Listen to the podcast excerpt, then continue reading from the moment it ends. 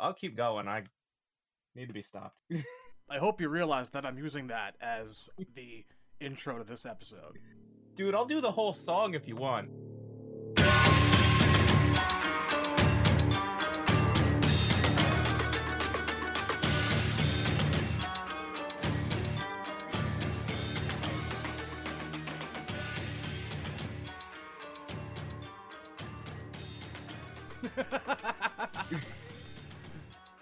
Okay. Welcome back, denizens of Outworld, to another episode of The Lost. I am Shad, he is Razor. And before we continue, I will do what I keep forgetting to do every other episode, which is to inform the audience that The Lost, the Nethercast, and all associated podcasts are brought to you by Testermite.com in partnership with thereof. And the letter K. and the letter K. Most episodes are in fact brought to you by the letter K. If that letter did not exist, I don't know that we as a franchise would exist here in the wonderful realm of Outworld. The letter K, and hopefully soon the number 11. It's a hard number to get to. it really is. Nah, nah. I know guys who know guys, and they tell me things, and one of the things that they tell me is that it is happening. It's just Mhm. gonna be a little while. Yeah, that's fair. Tell you what, Jason Voorhees can't get to the number 11. So today, we are here to talk about one particular Outworld prince. Half human, half dragon. Trained to fight. To, To conquer. conquer. To rule! oh! The second best song next to Chinese Ninja Warrior on that fucking soundtrack. Oh, oh yes. So, I don't actually think that, and I'm including Scorpion and Sub Zero in this. When I think of MK and I think of a single image, there's nothing more iconic to me apart from maybe the MK Dragon logo than the side of a Shokan. Typically the side of Goro. Hmm. He is the one. You know? um, I mean, there are other Shokans, but they're defined by how similar to or different they are from Goro. Kintaro is Goro, but a tiger guy, and Shiva is Goro, but a chick. Precisely. Although that said, I've actually never really thought that, in terms of his fighting style, that they capitalized on all that he should be doing as the martial arts champion of Outworld. Yeah, I, there's. I mean, we can talk about his moves more in depth as we go, but I've Sure. always kind of felt like Goro gets this weird short end of the stick where he's stealing moves from the other two as the games go on. Yeah, it means he has less of his own. it's like they developed the concept of what a Shokan could do over time, but they kind of reverse imported all of that back to him. Yeah. and it always kind of bugged me. Like, for the most part, the way he fought in MK10 was kind of the way I imagine that Kintaro would if he were fully fleshed out. They gave Goro a variation called Tigrar Fury, where he's literally imitating another members of the Shokan race. Like, Yeah. it's kind of racist. if, if the Shokan were real, if the Shokan were real, it would be racist. You can't use that word! Only we can use that word! ah, sup on my Tigrars? Alright. I actually fought Goro after I first fought Kintaro. I'll get into that more when we have the Kintaro retrospective, but it was a bit of a letdown coming after the fury of the Tigrar. yeah, Kintaro, like, in the 2D era, Kintaro was easily the more intimidating of the two. Oh yeah, impressive as all he, hell. he was a harder fight He was. in the arcades. But there was something about Goro's idle animation which is absolutely horrifying. The first time you look at it, you go, "Oh shit." Because they really did a good job of like making those arms spin around and look like they were about to rip you to shreds. It was nice. Yeah. In MK1. There's a I mean there there is a charm to the claymation puppet and the proportions of its body which is silly and it's definitely tapping into that like Harryhausen stuff looks silly, Yeah. but it also I don't know, it has like a personality to it that I don't know if he still I don't really feel that from him now that he's more Lumbering. well, I guess. Like the better proportion models. Like there's something like especially like his facial features. Like he looks more real now, but I kind of miss that like really thick brow and the like I don't know, the almost dopey expression on his face. I do feel that at some point they kind of brought the half human part to the fore a little bit more than the half dragon parts. Apart from the scales on his back, can we say he's It- got it draconian varies features? from game to game, but I mean X is very inspired by the 95 movies puppet. Oh yes, we're gonna have a whole segment on that fucking puppet. Tell you what, Mm-hmm, mm-hmm. still looks good to this day. I don't care what anyone says. I love how it looks. It's got yeah, that like yeah, I love it. that Um, magical Jim Henson timelessness behind it. Yeah, it's you know people always say that practical effects are better than CGI, and is a good example of a case where you can see it. Like, yeah, completely.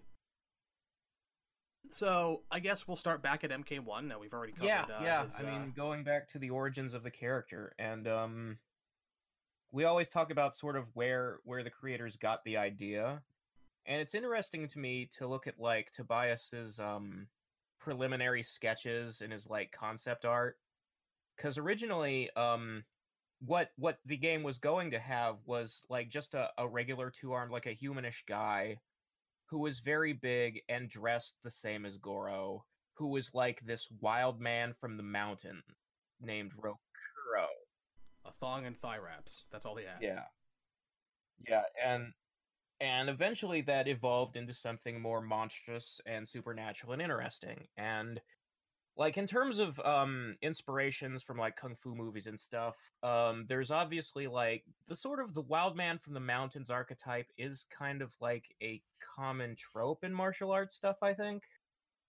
But more than that, like here and there, like the the guy that just lives up there and doesn't really contact anyone. But yeah it's just whenever whenever you need like a like a barbarian character like somebody who's really strong and maybe not so smart i think a bigger influence was um bolo yeung who is this um actor from the 80s who played a very large sub boss type character in both the movies enter the dragon and bloodsport. Right, and I think like the decision to make him more supernatural comes from the there's like this uh Bigfootish monster in Big Trouble in Little China who at parts in the movie sort of chases Jack Burton around. would you believe I've still never seen that movie all the way through? You let me down, man. you letting us all down. I've, I've, seen Enter the Dragon like 180 times, but mm, can't expect to see everything. Give me a break. It's it's John Carpenter. I'll get Russell. on it. What do you need? I'll get on it, I swear. And yes, I've even seen Bloodsport. I said all the way through. I tried to watch it once, and I was just really drunk and tired that night. All I remember was the Raiden looking dude. well, you need some culture in your life, son. Oh, I could have such a conversation about culture, but let's not for the benefit of our listeners. but no, Go- Goro, I think I always think of him as like the Bolo Yeung of MK. Well, yeah, he's the big obstacle, the the sub boss, the guy in the way before the main guy. Absolutely. Yeah. And I think I think what's interesting about Goro um is there's sort of a a natural tendency to assume that like the big strong monster character is dumb. And most of the time when we get to see him, he does subvert that completely. there's this whole like sense of honor thing which reminds me a lot of like the klingons in star trek the next generation You know, that is probably my biggest problem with MKX's story mode, is the fact that he's around and he's not in it. yeah Because I, I didn't really care much for Goro until MK4 rolled around, or MK Gold, and he got that ending with Kung Lao. Yeah, I definitely agree with that. That was his like his benchmark. This is what my character is. This is what I'm made of. Moment. yeah, it's it's a face turn, and that's what makes him interesting. Exactly. Is that like he's not just a bad guy. There, you know, the the things he does, he's not like uh cruel. He doesn't enjoy being a member of Shao Kahn's army. He does it to protect his own people. right? And if there's an alternative, like he always wants to do like the honorable thing, the thing that like says no, I actually like I stand for something. And, And- continued bringing that to the Foreign Deadly Alliance when Yeah. you began to see the full results of that face turn when he's fighting alongside Kitana. Right. And then and then they dropped the ball so hard in Deception, I think his character may have been ruined forever. Like maybe not forever, but it still hasn't quite recovered. From what MKX showed us in uh, versus screen dialogue, he's got things like Liu Kang coming up to him and saying, "You won with Shang Tsung's magic," and he goes, "That is a lie." So they haven't forgotten. he still has like a sense of honor but like and this goes for shiva 2 and mk9 that what their definition of honor has been twisted into something more bad guy fitting which is not really cool to me. Yeah. I mean, Shiva, I guess I can buy it, but Goro, next to Cabal in that same game, there's no better example, I think, of character assassination. And I'm Yeah. not talking bad writing like Raiden MK9. I'm talking just people behaving the way that they are for no other reason that the plot demands it. There's a fundamental misunderstanding of why those characters are popular when it comes to what deception did with both cabal and goro and i want to get back to that later because i want to sort of go back to um the beginning again and sort of take it one game at a time Yes, we have trouble doing that. we do um but like because the cool thing like with goro that they did in the original timeline they when they dropped him off the map when he didn't come back for uh, the next game and then the game after that like they actually stuck to their guns for long enough that when he did come back in 4 it meant something. Yes. and they don't really have the patience to do that anymore it seems like. Okay so let's go through the actual the actual like backstory. Goro is The 2,000 year old champion of Outworld. Yes. He's Son of King Gorbak. and for the past 500 of those years he has been the undefeated title holder in the mk tournament He should, by all rights, be one of the absolute most dangerous characters that you'll ever face. and one of the things they describe him as is shang tsung's pupil I think that was quietly dropped once I- they started see, developing the characters a little like- bit more. Okay, so th- Goro has this move in MK1, and it came back in 9 and X, but it wasn't in like 4 or the 3D era, where he sort of he throws a punch and a projectile of like a glowing green version of his fist shoots out. Yes, I was rather like that. Yeah, it it's that is like a magical effect, and it's different from like the fire breathing they give him in a lot of the games. And I always felt like that was sort of that was the magic Shang taught him. Good angle. I never actually considered it with that much depth and ardor. See, I just kind of figured that it was like similar to the hadoken that he was capable of channeling energy into his fist, and that, like the old Hadoukens in Street Fighter 2 you could see the afterglow of their hands in the Well, shape yeah, of the but- chi. Like even that, like even shooting a fireball made of chi is something you have to be trained to do. Like that is that is not a mutant power. It's a technique you learn from a master. So even then, even if it's like chi rather than sorcery, it's the same thing. It's uh, probably sh- something you could say that Shang Tsung taught him how to do. You could, I suppose. I'm not. I'm neither for or against it, but it's just an angle I haven't really considered. Yeah, if you go back into the history, um we we don't really know in canon how Shang and Goro met in the first place. We have sort of a a, a headcanon idea that comes from some adaptation material, but they're they've never really uh, ratified it for sure. Yeah, because in the MK1 comic, when everyone's introduced, he's already on the island. Yeah. So here's here's the like the order of events is that Shang Tsung was the champion of the tournament, the like in the Earthrealm versus Outworld tournaments, he was a champion himself for like 9 in a row. And at his 10th, he was beaten by the great Kung Lao. Mm-hmm. And so 50 years later at the next tournament, he comes back as a uh, referee, basically. And he says, Well, I'm old now. I'm not going to fight anymore. Yeah. So the guy who's going to challenge you, Great Kung Lao, is my boy here, Goro. And we don't really know, like, where he found this guy. I mean, obviously, they met in Outworld.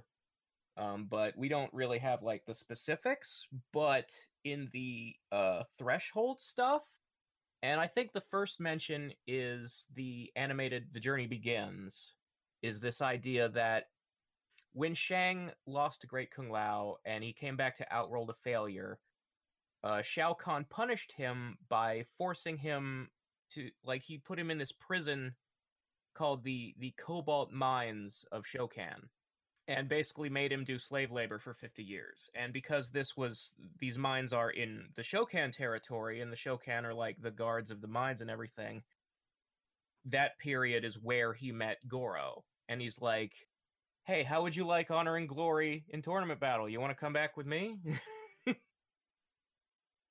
I think the way that I've always visualized it is again largely due to the Jeff Rovin novel, where Shao Kahn basically said, "You screwed up. I can't trust you anymore.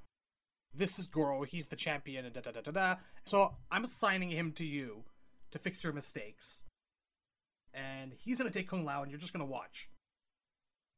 That's the way that I think that my head canon has gone for some time, but I do like the angle you're going I- for here. I like so the reason I like the mines is because it sort of explains some things about Shang himself, namely why he's old. Because if the guy if the guy is running free, there's nothing stopping him from stealing a soul every couple months and just staying as young as he wants to be. But if you throw him in a prison, then he doesn't really have the opportunity, and that explains why he actually aged. Wasn't there a panel showing Shao Kahn punishing him by like stealing his strength, or am I just remembering him coming back to his youth in the opposite direction? Yeah, I think that might be what you're thinking of. Yeah. But yeah, um I don't know. I just like the idea that sort of Shang came up with the idea of bringing in a ringer all on his own. It does credit to Shang's character. I don't know how much like fame and glory other than being the prince Goro had before he started winning MK tournaments because Well, he had seven wives. He was doing something right. yeah, yeah, I mean that that could just be the prince thing like Possible. comes with being royalty. But I think, like, obviously, Goro is inherently much taller and stronger and more powerful than any human being. It's a wonder why they weren't using monsters in the tournament already. I chalked that up to plot holes in early days. it's it's fine. Not everything needs questioning. I'm alright with it. Actually, you know? You can look at it like this. Why would the Shokan go and fight for the Emperor? They've got their own concern. I mean, the the Shokan have like a sweetheart deal with Khan, where of all the races that live in Outworld, they're his favorite, and it's because most it's mostly because Goro has won nine tournaments.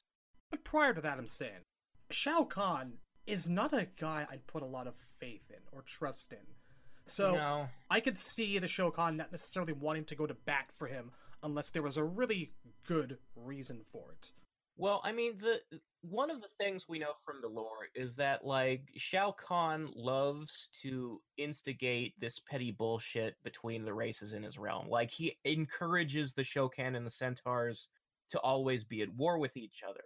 The constant conflict makes sure that like, you know, you're you're running people through the grinder, they're going to come out either dead or the best warriors. And I'd like to think that the Shokan know this. They definitely know it by MK3.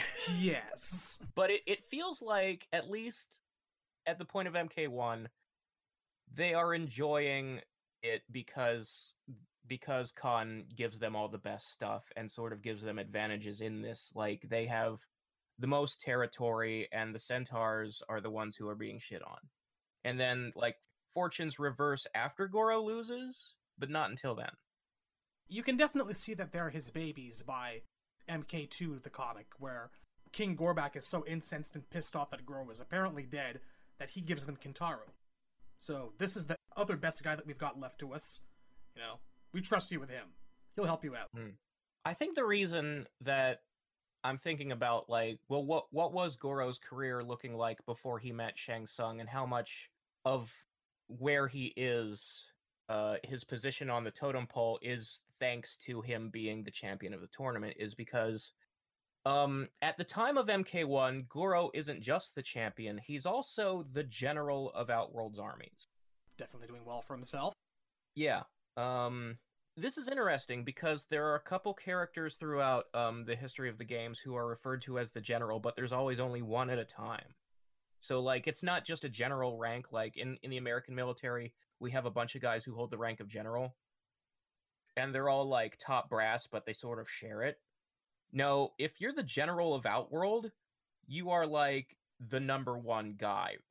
The ranks go Shao Kahn, the general, and then everybody else. And it's a position which changes hands fairly frequently. Yeah, because people keep dying. or fucking up. Like, Goro disappears at the end of MK1, so Khan needs a new general, so he's like, Kintaro, maybe? You better you better look good at this next tournament, buddy. and then Kintaro fails, and he's like, Alright, that was two in a row, fuck the Shokan. Motaro's the general now. And then Shiva kills Motaro, and she has to die for being a traitor. So he's like, all right, Kano, you're the general now. But before all of them was Reiko, and Reiko's like entire story revolves around the fact that he was the best general ever. Like he's a strategy genius, but he died off screen somewhere before the games, and so in MK4, he's down in hell and he's the general of hell. Because like if if the best general ever dies and goes to hell, why wouldn't hell make him their general? That's more food for the Reiko perspective. Sure.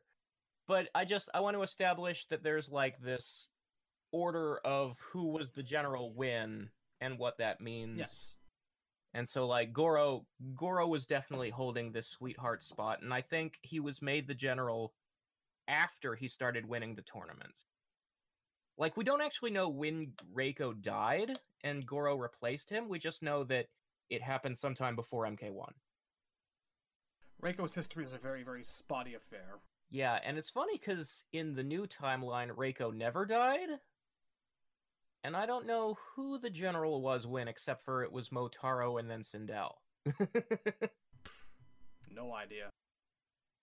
Because like Goro also never disappeared, and that's a that's a problem. Because like like I was talking about, after Liu Kang beats Goro in the tournament, he goes underground. He goes missing. Yeah, there is there is this moment where um as Shang Tsung after he loses to Liu, like throws a tantrum, makes an earthquake on the island, it's collapsing into the sea and everybody has to escape. And Goro is not escaping. He's taking this opportunity to work out his frustration on whoever the nearest people he can beat up are, which happens to be Johnny, Sonya, and Kano. This is from the MK2 comic again. They're yes. fighting on the pit while the whole right, line's going to shit. Tobias wrote it, so this was canon until the reboot. Yeah.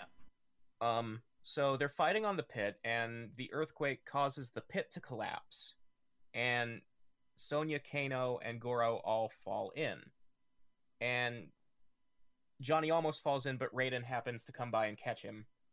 And so Johnny sees them all fall in, and he thinks they're dead because it's the pit. There's spikes down there, right? But the thing about Shang's Island is because it's halfway between Earth and Outworld, the fact that it's collapsing means they're being sucked back into Outworld. So they don't really land on the spikes. They get teleported to the Living Forest. And according to the MK2 comic, the Living Forest is next to Shokan territory. And the Shokan have been ex- expecting Goro to come home after the tournament, and he's never come home. So they went out looking for him and they never found him, but they did find Sonya and Kano, and they captured them, and that's how Sonya and Kano end up chained up in the arena. And so the Shokan are assuming that Goro is dead, that he died when the island collapsed, and they blame Shang. And King Gorbak wants Shang to be executed, but um, he comes up with the idea for MK2. So Khan is like, "Fine, you get to live. Suck it up, Gorbak." now, you bring up an interesting point. He disappears with them, but they find Sonya and Kano. They don't find Goro. You think that maybe his sense of honor, such as it is, had him look at his defeat and shame, see them coming, and go, I can't face my people like this, and fuck off into the night. I think I think that's exactly what happened. I think it's explicitly said that he he is so ashamed that he lost that he can't go back and face his people, so he goes into hiding. There you go. And everybody thinks Goro is dead, and he's not in MK2. And he's technically in the PlayStation version of Trilogy, but like I've said before, the PlayStation version is the one that's not canon. See, I have to disagree with that. By that, I mean, it gave us Chameleon the male, who is technically a thing that exists. Technically, he's a thing that exists, yes. I look at MK Trilogy in the whole as being canon. Kintaro could or could not be around. Goro is there for purposes of selectability. I don't believe he was actually running around during the invasion. He was off in a cave somewhere. I mean, the thing about Ultimate and Trilogy is that they also have classic Sub Zero in, and that character is definitely not canon. So it's not a stretch to say Goro is not canon either. No, I don't think that he's canon in Trilogy, but he's just there for completion's yeah. sake, yeah. As far as Trilogy goes, he's in a cave somewhere with a cast around two of his arms. or he's like flexing or whatever, or working out or getting back in shape. Yeah. He's like doing the the Rocky 4 wilderness workout. Pretty much.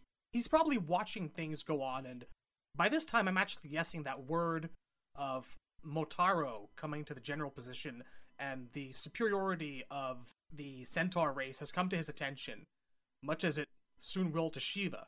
So that might be another reason that we don't see him, I think. It's I think so what what the canon story is is that he does not come out of hiding until MK4.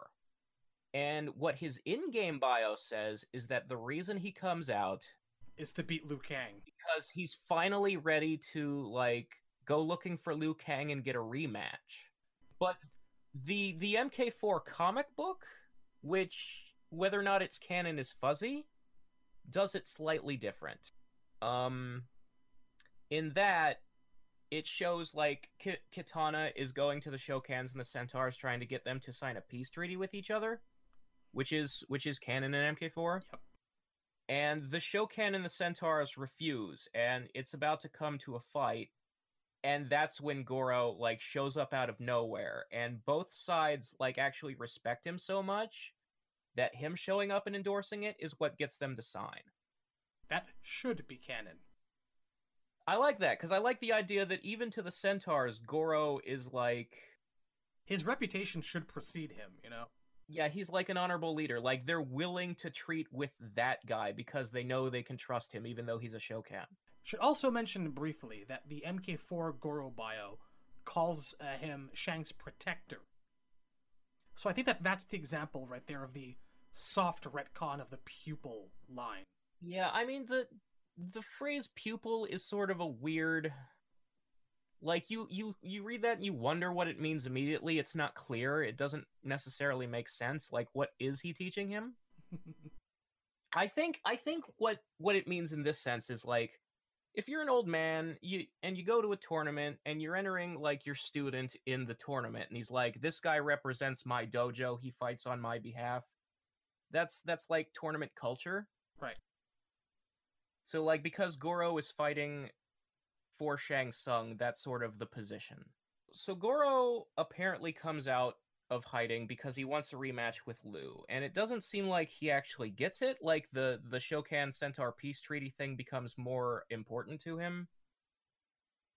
To be real about it, a lot of the aim of MK4 was to reestablish MK's reputation after MK3 got kind of corny and yeah. silly. And I just I don't think that they had a plan for a sub boss. Like I don't even know if Goro was in the original versions of MK4. The original arcade release didn't have Goro in it. I think I think he may have been console exclusive. Anyway, I think that including him, having him be the first returning sub boss was definitely kind of the angle to refocus the brand. Yeah, they were they were trying to like remind people like who were sort of turned off by the urban stuff in MK3 and all the robots Yeah. and like the modernists. It was a back to its roots Yeah, maneuver. yeah, because like they also brought back the fact that Scorpion and Sub Zero were enemies in that game. Yeah, yeah, it wasn't a great idea, but they they were definitely trying to like recapture the nostalgia for the earlier games, and that's the real reason they brought Goro back. But like the most important thing about Goro being in MK4 is uh Kung Lao's MK Gold ending.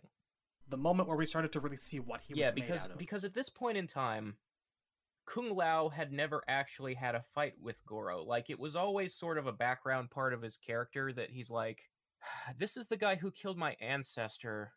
I'd kind of like to get him back for that. And you're always like, well, the cliche thing would be for those two to fight to the death, right? But MK4 takes it a different way, where because Kung Lao has become a pacifist at this point, and because we're now trying to push Goro as an honorable good guy, what happens is uh, Kung Lao just kind of slashes him on the chest and like gives him a scar, and he's like, "That was a ceremonial mark. It represents that we've settled our differences now. I can let it go." And then they shake hands, and they're like, "Okay, peace between us." And Goro goes out of his way to compliment uh, his ancestor on his fighting prowess and Yeah. his ability. He says something to the effect of him being a great man and a Yeah, great warrior, yeah. and you know, wishing people were more like him. From what I Something like that, yeah. And it's it's very like it like it just adds to both characters. It's probably, I think, the best MK4 ending. I think I, I would agree with that. Yeah, it was definitely used as a stepping stone going forward. yeah, because because Goro's, if you want to call it an uh like an arc of development, there definitely goes straight into Deadly Alliance, and it's Yeah, one of the few characters that does feel like a straight line from MK4 to Deadly Alliance, because like there's not a lot of stuff from MK4 mentioned in MKDA, which is a little weird. Like they talk more about MK3 and how that ended and where the characters have been since then, and they very little mention Shinnok and that stuff. Like it comes up in Quan Chi's bio because it has to. probably because Shinnok was kind of his own beast and exactly go over all that well among the fan base for many, many, many. They were mostly doing it just to like not mention the MK4 roster because it's like, where is Reiko? Nobody cares. Yeah. Where is Jarek? Nobody cares. Where is Kai? Nobody cares. And more importantly, like, where is Fujin? They'd never mention Fujin Where in is Deadly Fujin? Alliance, even though he's currently supposed to be the Where's protector god of Fujin Earthrealm. indeed? They just go, nah, Raiden's back. If fuck you it." know where Fujin is, call us. Call us now. Tell us where Fujin is. We'd really like to know. Yeah, like, not only is Raiden back, but Raiden got his staff back from Kai. He's like, here, I'm giving you a gift. Two days later, I want it back. Come on, you're ruining it. You're making me look bad. You can go do that kind of thing on your own time. Give my shit back. Go, wander the earth, search for your soul. Maybe it's over there. I don't care. Just give me my stick. Before we move on to Deadly Alliance, I would like to say that in terms of fighting ability and uh, playability, MK4 was bizarrely, for me at least, the point where I think that Goro played most closely to his ideal self in my eyes. Because he felt like, you know, like everyone else did. I mean, he does. He does. Have, Which is to say, he felt like a normal game martial that gave him Kintaro's fire breath projectile instead of like There is that. fist. And he also had Kintaro's Yeah. stomp. Well, that was when he started ripping off the Kintaro stomp. Goro had a leap in MK1, but it wasn't completely wasn't off stomp. screen and down on top of you like it has been since. Yeah, bloody thief. I just mean in terms of playing more like a normal martial artist yeah. than a slow chugging guy. Like it's like That's what I liked. It felt Goro right. was animated. I think he just reused the same motions as everybody else, except that he was really tall. So he felt like very nimble in MK4, and I actually kind of liked it. I wanted to bring attention to that because it's an ongoing concern of mine. When will Goro feel like a champion martial artist and not a lumbering Yeah. brute, like Kintaro should feel? Yeah. So going into Deadly Alliance, Deadly Alliance slash Tournament Edition. There's an interesting thing going on uh, about the this Goro story from MK4 to Deadly Alliance because in MK4, um, Edenia and Outworld weren't really separated. Like MK4 treats it as though Shao Kahn has died and Sindel and, Kinta- and Kitana are ruling from his throne, and they're just calling Outworld Edenia now.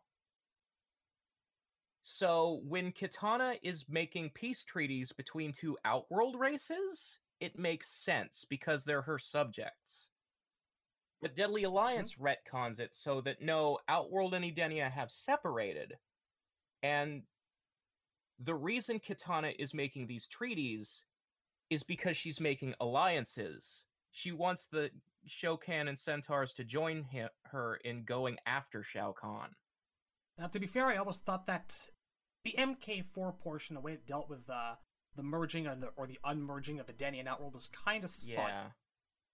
They did specify back in MK3, I think, that I think it was Liu Kang's ending. In freeing Earth Realm, he also frees Yeah, Edenia, but- or something But we don't know what those words mean. They could mean Shao Kahn is dead, which means Outworld slash Edenia is free because he's gone. It's It spotty. is. It's it's unclear, which makes it easier to retcon, I suppose. Well, the end result is that they are separate Yes. by Deadly Alliance. So, moving forward, right. So so Deadly Alliance establishes that the no, the two realms have been separated. Shao Kahn is ruling Outworld, and Sindel and Kitana are ruling Edenia. But Kitana has come to Outworld and made treaties with Goro so that the two of them can overthrow Shao Kahn. and I really appreciated that they kept the heroic angle that they gave him. Yeah. This goes back to what I was saying before about him probably knowing around the time of MK3 that Shao Kahn was turning Yeah, on yeah, him. this is this But it makes like perfect a, sense. a natural evolution of what happened in MK3, where Shao Kahn stopped supporting the Shokan. Yes, exactly. So, he would have no reason to continue being loyal to him. Period. Yeah. And neither would any of the Shokan, honestly. I could believe that Kintaro still would be, because I consider Kintaro to be a sadistic dick. But by this point, yeah, logically, the entirety of the Shokan race should be in rebellion openly Yeah. against him. And so so what happens is and I think I think this whole this whole like turn of events was good for Kitana too because I really like the idea of her going I'm not going to wait for him to attack us again. I'm going after him. Yeah, she went on the offensive. Yeah, that was really good. cool. So so what happens is Kitana and Goro are actually really very successful in their whole war campaign against Outworld. Um And they form Yeah. a bond. Whatever their history is, they already clearly yeah, like they respect one another. genuinely become close friends. And and they march their army all the way up to the castle and there's like a big final battle between Kitana and Goro's side and Shao, Shao Kahn's side led by Kano. And it's kind of funny because I, I think we talked about this last episode that Kano actually beats Kitana in a fight. Yeah. But the main reason I think he won that fight is Kitana was distracted because over beside her, Goro was being stabbed to death by Noob Saibot. See, I kind of like how that never came up again. And I like to think that Goro never knew who hit him. well, it's Noob Saibot. You don't really see him coming. He's like out of the shadows, knife in your back, and I'm gone. he is Exactly. the most ninja of all the ninjas. it adds that much more to Noob's slash Bi-Han's backstory. And it just kind of goes to show that it really is not necessarily about skill or strength or who will win in a fight. People die in fights in stupid, pointless ways. Although, if I'm remembering right, he hits him from the back. He attacks Goro yeah, it was behind. it was explicitly a sneak attack. I'm pretty sure it says. But even so, like I th- what I like is the fact that uh Bi-Han low key has like the best um scorecard in all of Mortal Kombat. Because like when he was Sub Zero, he was established to be like broke as fuck and like, hey, I just beat four gods, Quan Chi and Shinnok in the same day. when we get to the Beyond episode, we're going to have a lot of fun listing his various accomplishments. Yeah, so he he does all that, and then he also gets to be the guy who kills Goro too. God, I love Beyond so fucking much. It's not funny. best character. Objectively best character. so yeah, that's it. Goro Goro well, dies. the, the Deadly Alliance version is that he dies on the battlefield, and Kitana is like, "Oh shit!" And while she's distracted by that, uh, Kano sucker punches her, and her side has to go into retreat. Noob Saibot and Kano win a war. Mother of fucking god. And like, I just I just love the idea that like. The only reason any of this happened is because Shao Kahn is currently going through like his depression phase. Like he's in a slump. He just sits in his chair and goes, "Just tell them I'm dead. I don't even want it today. Tell them I'm dead." Because if he actually showed up Uh. on the battlefield, it'd be like Sauron at the beginning of Lord of the Rings. Exactly, just people flying left and right. But still, he doesn't need to be there because he's got a couple of sneaky bastards wielding knives doing yeah, the dirty I mean, work lucky for him. him. Kano and Noob actually got this. It's hilarious. All the times he has an army of Shokan backing him up, an army of centaurs backing him up, keeps going down, keeps failing. Right. Two sneaky bastards with knives, shurikens, and presumably in Noob's case, a scythe. I'd like to think so. That's how I actually always envisioned it. I figured he was using his MK4 scythe to stab. I I would like to see him use the goddamn scythe because like that troll hammer shit was so stupid. Like he's the Grim Reaper, give him a scythe. But Trollhammer, Noob, oh, I lol. shut up, Ed. Just shut up. You go to go to sleep, old man.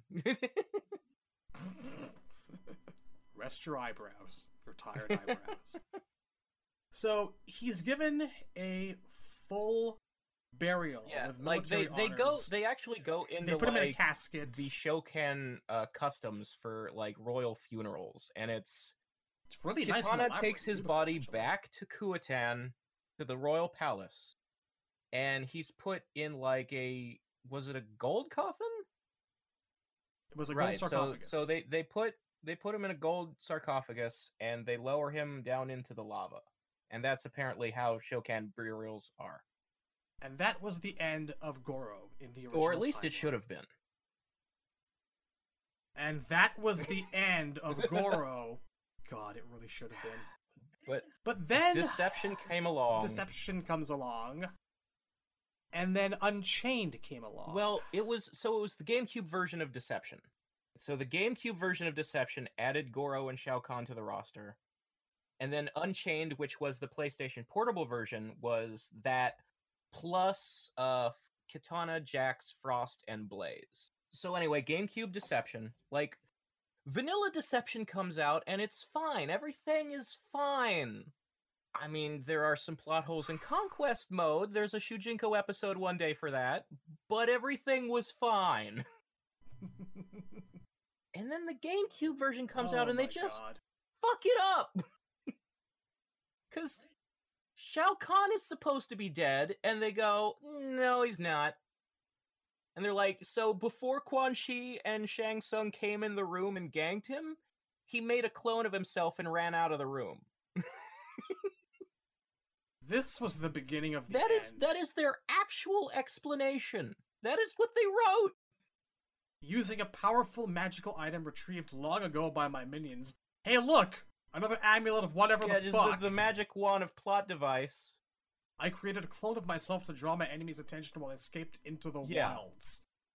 like apparently he he stripped naked and put his armor on the clone because it says in what happens next is that so goro has been stabbed by noob and he's bleeding out on the battlefield and he's lying there and he's like shao kahn came to me and i didn't recognize him at first because he wasn't wearing his armor and he's like hey i'll save your life if you work for me again and goro the honorable Goro chooses to betray his people in this war because he's afraid to die. Now, to be fair, he also says he will give the Shokan back their favorite That's status and banish the centaurs. But that still makes no fucking sense because there's a peace treaty going on, and Goro should be trying to preserve that peace treaty. Fucking It's just not. they just they just wanted Goro to be a bad guy again, so they fucking ruined his character. Now, I would just like to elaborate a little bit on the mental image you've just placed into my head. It states that Shao Kahn escapes into the wilds. And because you've said naked, because you said naked, I now have the mental image of Shao Kahn buck naked running into the living forest with like his MK3 laugh trailing behind him as he goes. I think it was supposed to be that he was wearing his alternate costume, but his alternate costume Yeah, looks probably. just like his primary, but with pants on. Like, how do you not Yeah, recognize He's this? still wearing the skull helmet. It's slightly different on the sides. There's different shoulder pads, but it's basically the exact same motif Who is going the on. seven foot guy wearing a skull mask? That's not Kahn, is it? I don't. I'm not sure. Oh, it's Reiko. what are you doing out here, buddy? You're a bit taller than usual. Anyway, so so Kahn heals him, and apparently nobody notices this is going on because it's a big battle. Even though Kitana was looking right over there and was totally like upset about it. Just gonna right, bypass right. that. We'll just, forget that for a a moment. blind eye. So so Kahn heals Goro, and then what they do is they take one of the uh generic Shokan soldiers who happens to have been mutilated in the face, so you can't recognize him, and they put Goro's clothes on him, which means Goro did strip naked. and then they escape into the wild. So Kitana, what she thought was a dead Goro, was actually somebody else and they gave like the royal burial to some other guy. God, it's dumb. Meanwhile, It's just really dumb. meanwhile, Shao Kahn and Goro are sitting in some camp and they're like, "Okay, we're going to wait till things blow over and then Goro, you're going to go back to your people and you're going to tell them they work for me again." And they'll just be okay with this. And apparently they are. They're just okay with this because in Armageddon the, the Shokan are working for Kahn. I don't remember that specifically, mostly because I, again, because I try to banish most things about Armageddon from my mind. Did they show that in They, Conquest um, mode? Well, Goro Goro is definitely shown uh, rallying troops and stuff like from a balcony in Kahn's palace when Taven runs Okay. into him and all that shit. What what they specifically um it was in I think Mileena's bio when they b- finally released bios online. She she explains all the stuff that's happened since she started posing as Kitana in Deception, how they took Shao Kahn's palace and the Edenians were holding it. And then all of a sudden one day, uh, Shao Kahn, Goro, and Shang Tsung march up, and they're like, "I want my fucking palace back." And Mileena, who is still pretending to be Kitana, immediate like like stabs some of her guys, drops to one knee, and is like, "Welcome home, Daddy." Because this is this is after Raiden has blown up Shang, and what happens when Shang dies is that his soul goes straight back to Shao Kahn instead of the afterlife because he sold his soul to Kahn and Kahn goes to the flesh pits and sticks it in a meat and lets him steal some souls until he can grow skin back. It's a really roundabout way to have to restore the status quo, I tell you what. Not that it matters at all. it's just it's so bad. Deception was a mistake.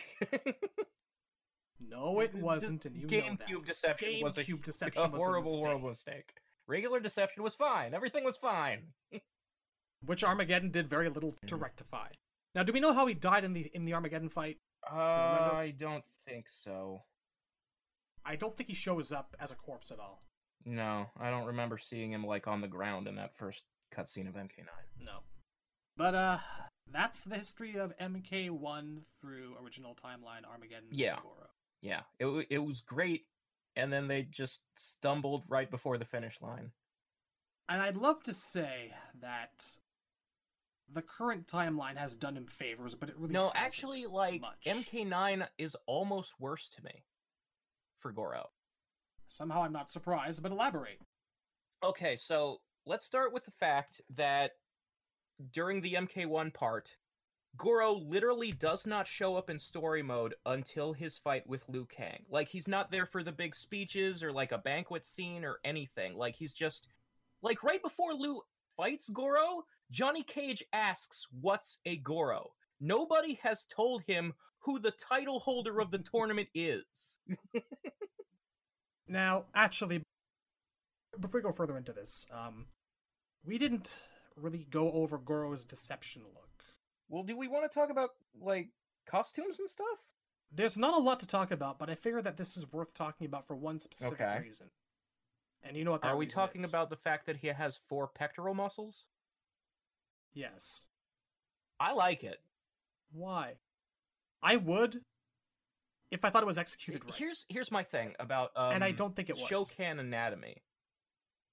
If you're trying to like design a monster like realistically, the pectoral muscles are important to how the arms move.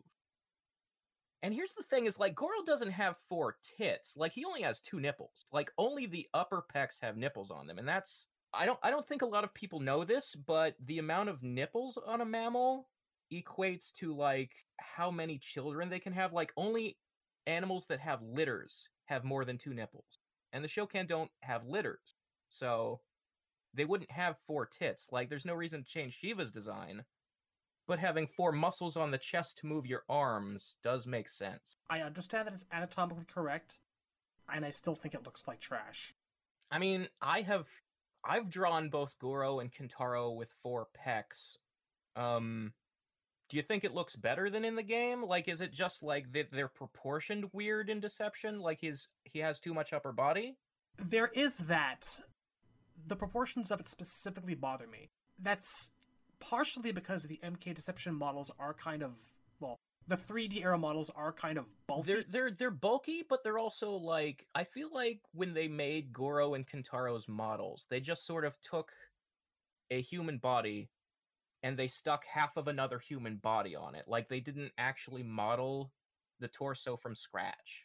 Yeah, it just it looks kind of worm-like. It's, yeah, it's they're they're too like from the neck to the waist, they're too long. They look stretched out. Yeah. I might not mind the pectoral muscles much if not for Yeah. that fact. Well, he also had the four pecs look in Shaolin monks. Do you think it was pulled off better there? Eh, I want to say yes, but I'm lying. At least not the render. I mean, the I tried to make it look a little like I made the abs smaller to like make the torso more proportioned when I drew it. I feel like it's a thing that absolutely can work. You just have to like be careful how you do it. it's a delicate balance. Like I'm also looking at an MKX render right now as we speak, and it probably could benefit from a bit of pectoral definition. There's probably just a balance that they haven't really hit. Yeah. Cause I, I, I just think like I, I absolutely get where you're coming from thinking that they looked weird in Deception and Armageddon. And I think that's just poor modeling. I don't think the idea is inherently bad. Anyway, I just felt that that was a topic worthy of discussion because we complain about it all the time. Whenever it's brought Right. up, you know, Right. there's there's consternation. I yeah, I get that. But yeah, so like going back to what I was saying about MK9. Um look, it's just it's just really insulting to see Sheeva first. Especially because Sheeva doesn't actually do anything in the MK1 part. There's no real reason why she's there. It was just like a really poorly thought out use of roster resources to put her in that scene with Cyrax. Now, one of the things that actually really bothered me about the MK9 depiction of MK1 was that they really didn't do Goro any credit or no there's like like i always imagine and we see this in both the comic book and in the movie is that shang hypes goro up. Like even before you see him for the first time shang is always talking about the great champion who you'll have to face as your final challenge if you hope to win and how badass he is and how nobody can beat him But because MK9 is a reboot, it goes in with the assumption that the audience already knows who Goro is and doesn't take the time to build the ritual and build him up. And like so again, just like the fact that Johnny hasn't even heard of the guy until it's already time for Lou for Lou to fight him. And then after um after Goro is beaten, they don't have the island collapse and they don't have Goro um fake his own death and go into hiding or anything like that. He just just walks back to Shao Kahn's palace and reports for duty like nothing's wrong. And from that point on, in MK9, Goro is treated like he's written exactly the same way as Baraka is. He's just kind of a tall guy. There's the second insult is that there's a moment during MK2 where Liu Kang and Kung Lao are coming to rescue Kitana, and Goro is there to stop them, and Kung Lao fights Goro. And this timeline, especially, is going with like the Shaolin monks version of Kung Lao, who has always wanted to fight Goro and avenge his ancestor. But here the moment comes, and it's it doesn't even come up. Like Kung Lao doesn't act as though he's fighting Goro. He acts as if he's just fighting another guy. It means nothing. Ah, I too was expecting something to come of that, but nothing did. Honestly, it, it would have been best for everyone, considering what happened afterwards, if Goro had also killed him. If that's the angle that they wanted to take, to end with like someone dying. Yeah, I, now that you mention it, that would have been a really good idea because Kung Lao dies during that part of the game anyway.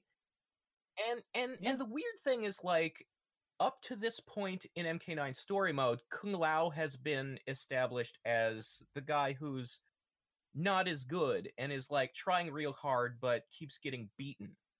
So the moment that comes when he's finally like, "It's you and me, Goro. I've been waiting my whole life for this moment. Nobody's gonna stop me." And if you had like Lou in the background going, "No, you're not ready. He's going to ruin you." And then that actually happened? That would have been amazing. But next snap from behind. yeah. Just wasted. MK9 story mode. How do we hate thee? Let us count the ways. They are numerous, they are manifold, they are many. Dude, and like and like Lou could have felt guilty about it too because the only reason they were even there was to quote unquote rescue his girlfriend. No, sadly, MK9 did Goro no big favors. And then cuz he cuz he blames Raiden for Kung Lao's death anyway, he would have had just as much reason to because again, the only reason they went to rescue Kitana was because Raiden wouldn't do it. Fucking I didn't ever even thought of that. That is such a missed opportunity. The Lust will be right back after Razor goes, loses his shit, and returns. While we're here, I should also specify that I kind of really hate Goro's MK9 outfit. Oh, oh, it is so bad. It is so and it's not just the As outfit. with many, many outfits. It's not just the outfit, it's It- the model. His face looks like a cartoon cat. See, he kind of looks closer to the way that I think that an ideal Yes! Kintaro Like- might look. God, they uh, fuck.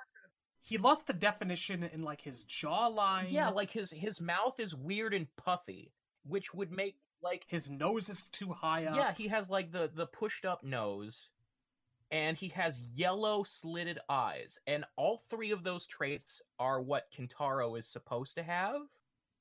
So you're absolutely right. Like that should have been Kintaro's face.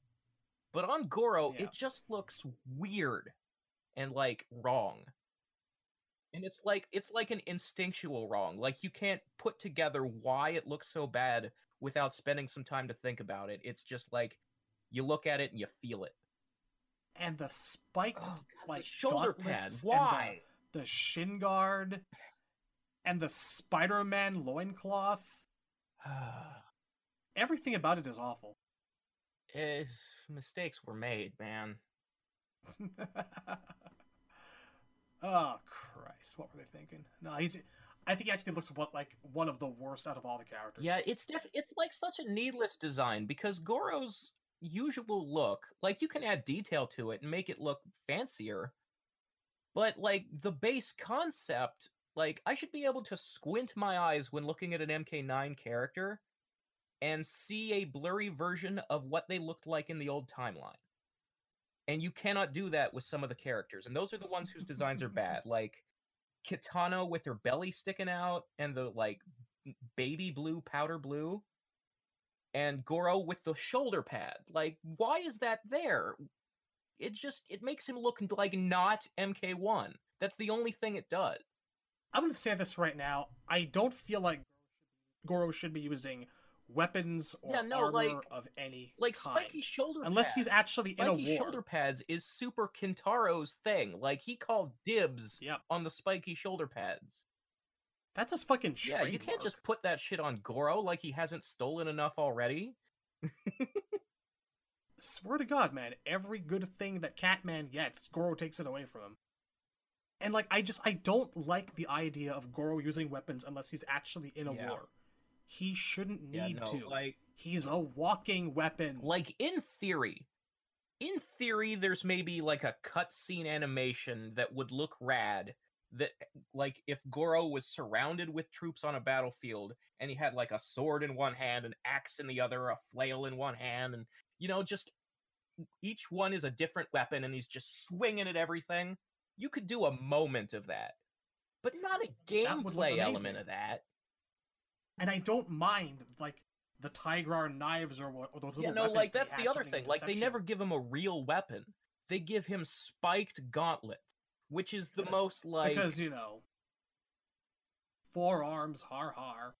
And I don't mind those, but they just they never struck me as a Goro it's not a weapon. weapon. He's still punching. There's just a spike on his Yeah. punch. It's spiked gauntlets are the most like coward's way out of giving someone a weapon I can imagine. because you're not really committing to ha- animating them swinging a weapon. It's punching.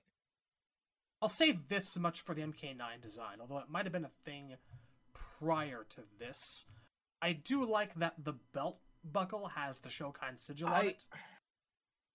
I That's like nice. it, but I would rather Cute like little detail. That like the the specific the Shokan logo where it's like a forearm stick figure man. I like that logo, but I would rather Mhm. that logo be on like an alternate costume. Like I Fair. prefer the I don't want to say the yin yang because I like it better when they make it look slightly different from a yin yang. Like in um in the movie, it doesn't have dots, it has red slashes. And in MKX, it's like he has he has a belt buckle that's round and has like a white shape wrapped with a black shape. But it's supposed to be like an angel and a demon wrestling each other or something like that. Like it's the concept of a yin yang, but it's not an actual yin yang. And it looks like fancy and artsy. I like that. All right, that's fair. Must confess, I hadn't actually noticed. Yeah, like there there's a thing in MK9 where um none of the Shokan can wear a yin yang. They all have the stick figure logo instead. And the only like the only times you ever see a yin yang associated with the Shokan in MK9 is um in Sheeva's arcade ending, they drew her with the yin yang belt buckle instead of the one she has in game. And in story mode, there's a part at the beginning of the MK2 tournament where there's like this like before Jackson, Raiden, and them walk in to start the tournament, there's some kind of weird ceremony where Goro is handing um a like a yin yang shaped jewel, like a like an amulet sort of thing, to Shao Kahn, and Kahn inspects it and hands it back. And it's like I don't know what that scene means, like if it's the Shokan giving the king their yearly tribute or something like that. Like it's just we have to pay our dues, or if like maybe this is his apology for losing the tournament is to give Kahn a gem, like to buy him off. Don't like it. Take it back. yeah, but yeah, like none of them actually wore the yin yang in nine, and I thought that was a weird choice because they're sort of they're so iconically associated with it in all the previous games. Like the yin yang is on the Shokan flag, like in in the MK4 ending and in the Shokan Palace stage in Deadly Alliance and Deception. There are there's a Shokan flag they design, and it's like green with a red stripe down the middle and the yin yang in the center of the stripe. I can think of actually no proper reason to dispose of it, but it is a Chinese yeah, like it, is a symbol, that I belongs guess to they Earth, wanna... and that's why I say I like it Yeah. better when they make it look slightly not a yin yang. But I still want like the So they should have like their own there. variation on it. Maybe they just didn't want to step on anyone's toes in case of sensitivity. Oh god, who Yeah, knows? that's weird. Cause like th- I don't see them changing the Edenia Kamidogu. that's a yin yang. As it is. Ah, odd choice. What was Goro's fatality in nine? Oh hell. Um. He's got one where he rips your head into four pieces, and he's got one where he just kind of takes your legs off and takes your arms off, and And then he like splits Quarters what's left you. of you down the middle. But I figured this is a good place to seg into MKX because he's probably got one of the best fatalities in that entire Yeah. game. I mean, We're not going to forget the reaction we all had when we saw him for the first time. he's pushing it he in. pushed it in. Just something none of us ever saw coming, and shove right, inverting the neck. he gives them an opposite neck. Then he just rips off a flap of skin to see that their face is still there and shoves them over. It's just. It's messed It's up, but Pretty brutal. it's brutal. It speaks to the character's brute strength, and it's also I kind actually. I actually really like both of his fatalities because the second one is he like he does the jump stomp, and then while he's standing on their back, and they're like face down on the ground, he reaches down grabs and grabs limbs. like every arm and every leg with a different one of his hands, and then like pulls other arms and legs off. And I think I think that's a cool one because I think he had it in um he had one in Deception. I'm pretty sure where he would like just pick them up with an arm and a leg in each hand and just pull and like draw and quarter them. And I like both of those ideas. That, that's sort of like the best example of what a fatality would be for a four-armed guy is draw and quartering. When they first introduced Sheeva, I don't know if I was all that down with like the skin rip or like the floor pound. Yeah. Well, they've they have since like they keep reusing the floor pound for different characters. Jax has had it. Shao Kahn has had it. It's it's Yeah. kind of very cartoony. They just kind of wanted to feature her arms as windmill pile Yeah. drivers, I guess. I, I don't know. What I what I would like to see is, a fatality that sort of uses the the like his standard grab, the lifting them up at the waist and then punching and I was about to say exactly Yeah. that. They don't make enough use of the fact that he should be pummeling someone into oblivion. Like, I think he should actually be punching someone around the abdomen and chest and head and neck until they're a, a bloody, unrecognizable. absolutely. What is wrong with us as human beings? this is this is what the series is about to a lot of people. We're we can't Yeah, escape that I either. mean- You know, we fatalities are kind of part of the appeal. We're not wrong. We're not sick. It's just this comes with yeah, the territory. this- This is what Mortal Kombat is. it's not about death, but life. Remember that, folks. I mean, it's kind of about both. It's about causing death to preserve life.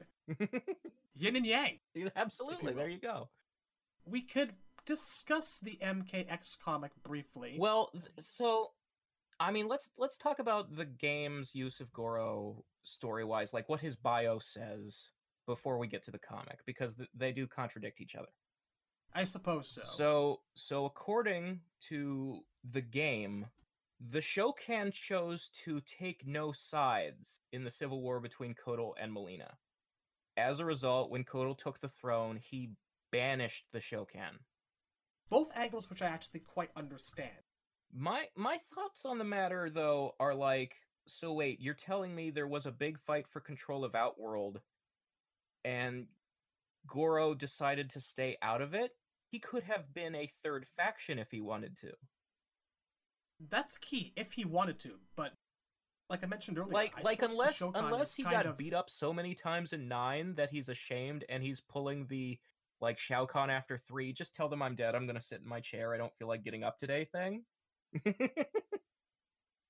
See, I don't consider the Shokan or Goro by extension to be, by and large, a people who have conquest on the brain.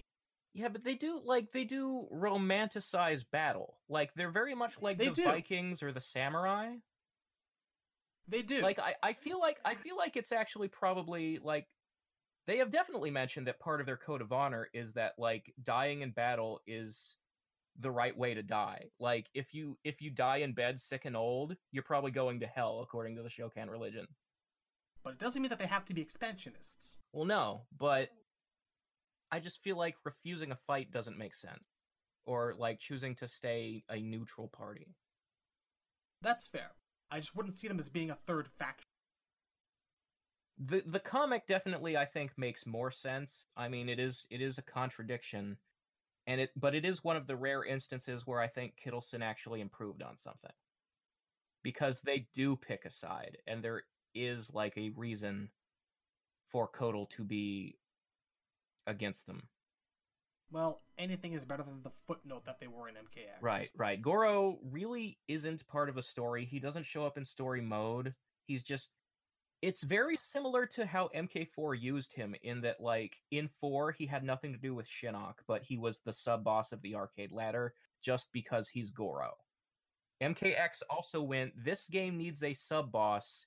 Here's Goro. And yet they didn't use Ferra/Torr. Yeah, no, you Why? would think, right? When I first saw them, I figured that that was their entire purpose. I guess I guess they're trying to break the mold and have big guys who don't have to be the sub boss, and that's what Ferra/Torr represents. Same, same as like uh, Grundy and Gorilla Grodd in the Injustice games. Which is nice, don't get me wrong. But it has been a hell of a long time since we had, like, a big sub boss as an original character. Yeah, they haven't they haven't Moloch might have been the a new sub boss since Moloch, and that was 2002. Yeah, We're overdue. Cause cause Deception had uh, the Noob Smoke tag team as the sub boss, and Onaga, a who was that one-off. game's big guy, was the main boss. Yeah. That's one of the things that peripherally bugs me. Yeah, It, feels like something's missing. weird. It feels like Deception doesn't have a sub boss, I mean, Noob Smoke was okay. and it, it was, I guess, a creative idea. It just doesn't feel like a big fight. Felt like an endurance round. Yeah, Ah, missed my big sub bosses. but yes, back to the MKX comic. right. So so MKX, I think, actually uses Goro in some really cool ways. So like the start of it is basically just the revelation that you know um Reiko is sort of the one the one behind Mileena's side of the civil war, the war machine for her. And he's making all the alliances and he's maneuvering all the pieces because let's be honest, Mileena isn't really leadership material. You think? Especially not this timeline's Mileena, who's only like two years old when the throne is stolen from her. She, uh, didn't have a lot of leadership experience on the old resume. No, no, she's like she's like twelve in the comic book. Ah, I did like the fact that Reiko was her brains behind the throne. She needed that. Not to disparage Mileena fans, but she's. right. So so Reiko is basically like to Goro, work with us, and the Shokan can get the sweetheart deal again. You know, this is you know what you had with Shao Kahn. This is good for you. In fact, it's even better because like Mileena's a weak leader, so you'll probably have even more power under her than you had under Kahn.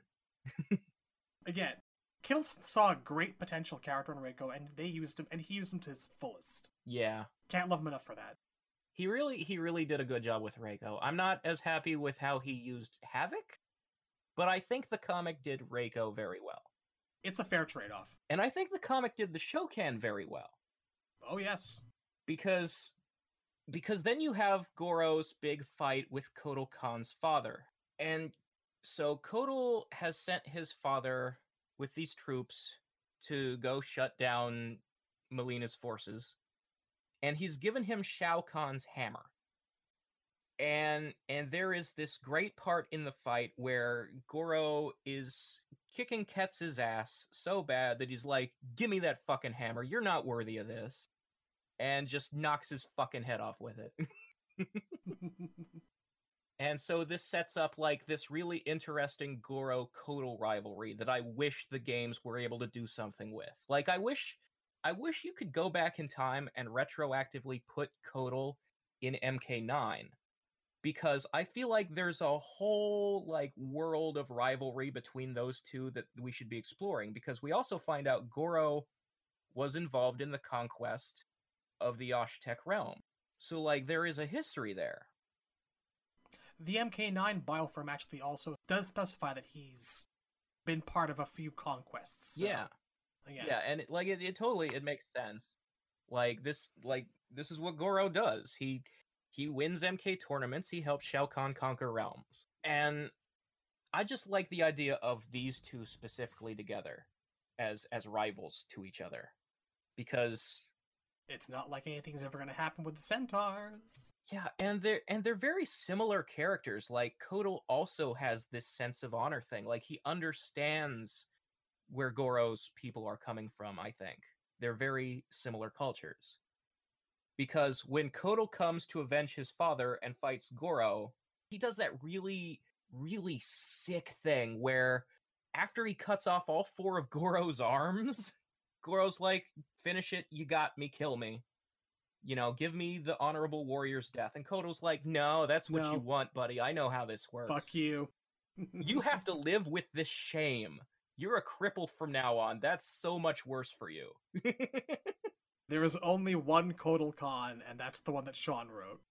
Absolutely.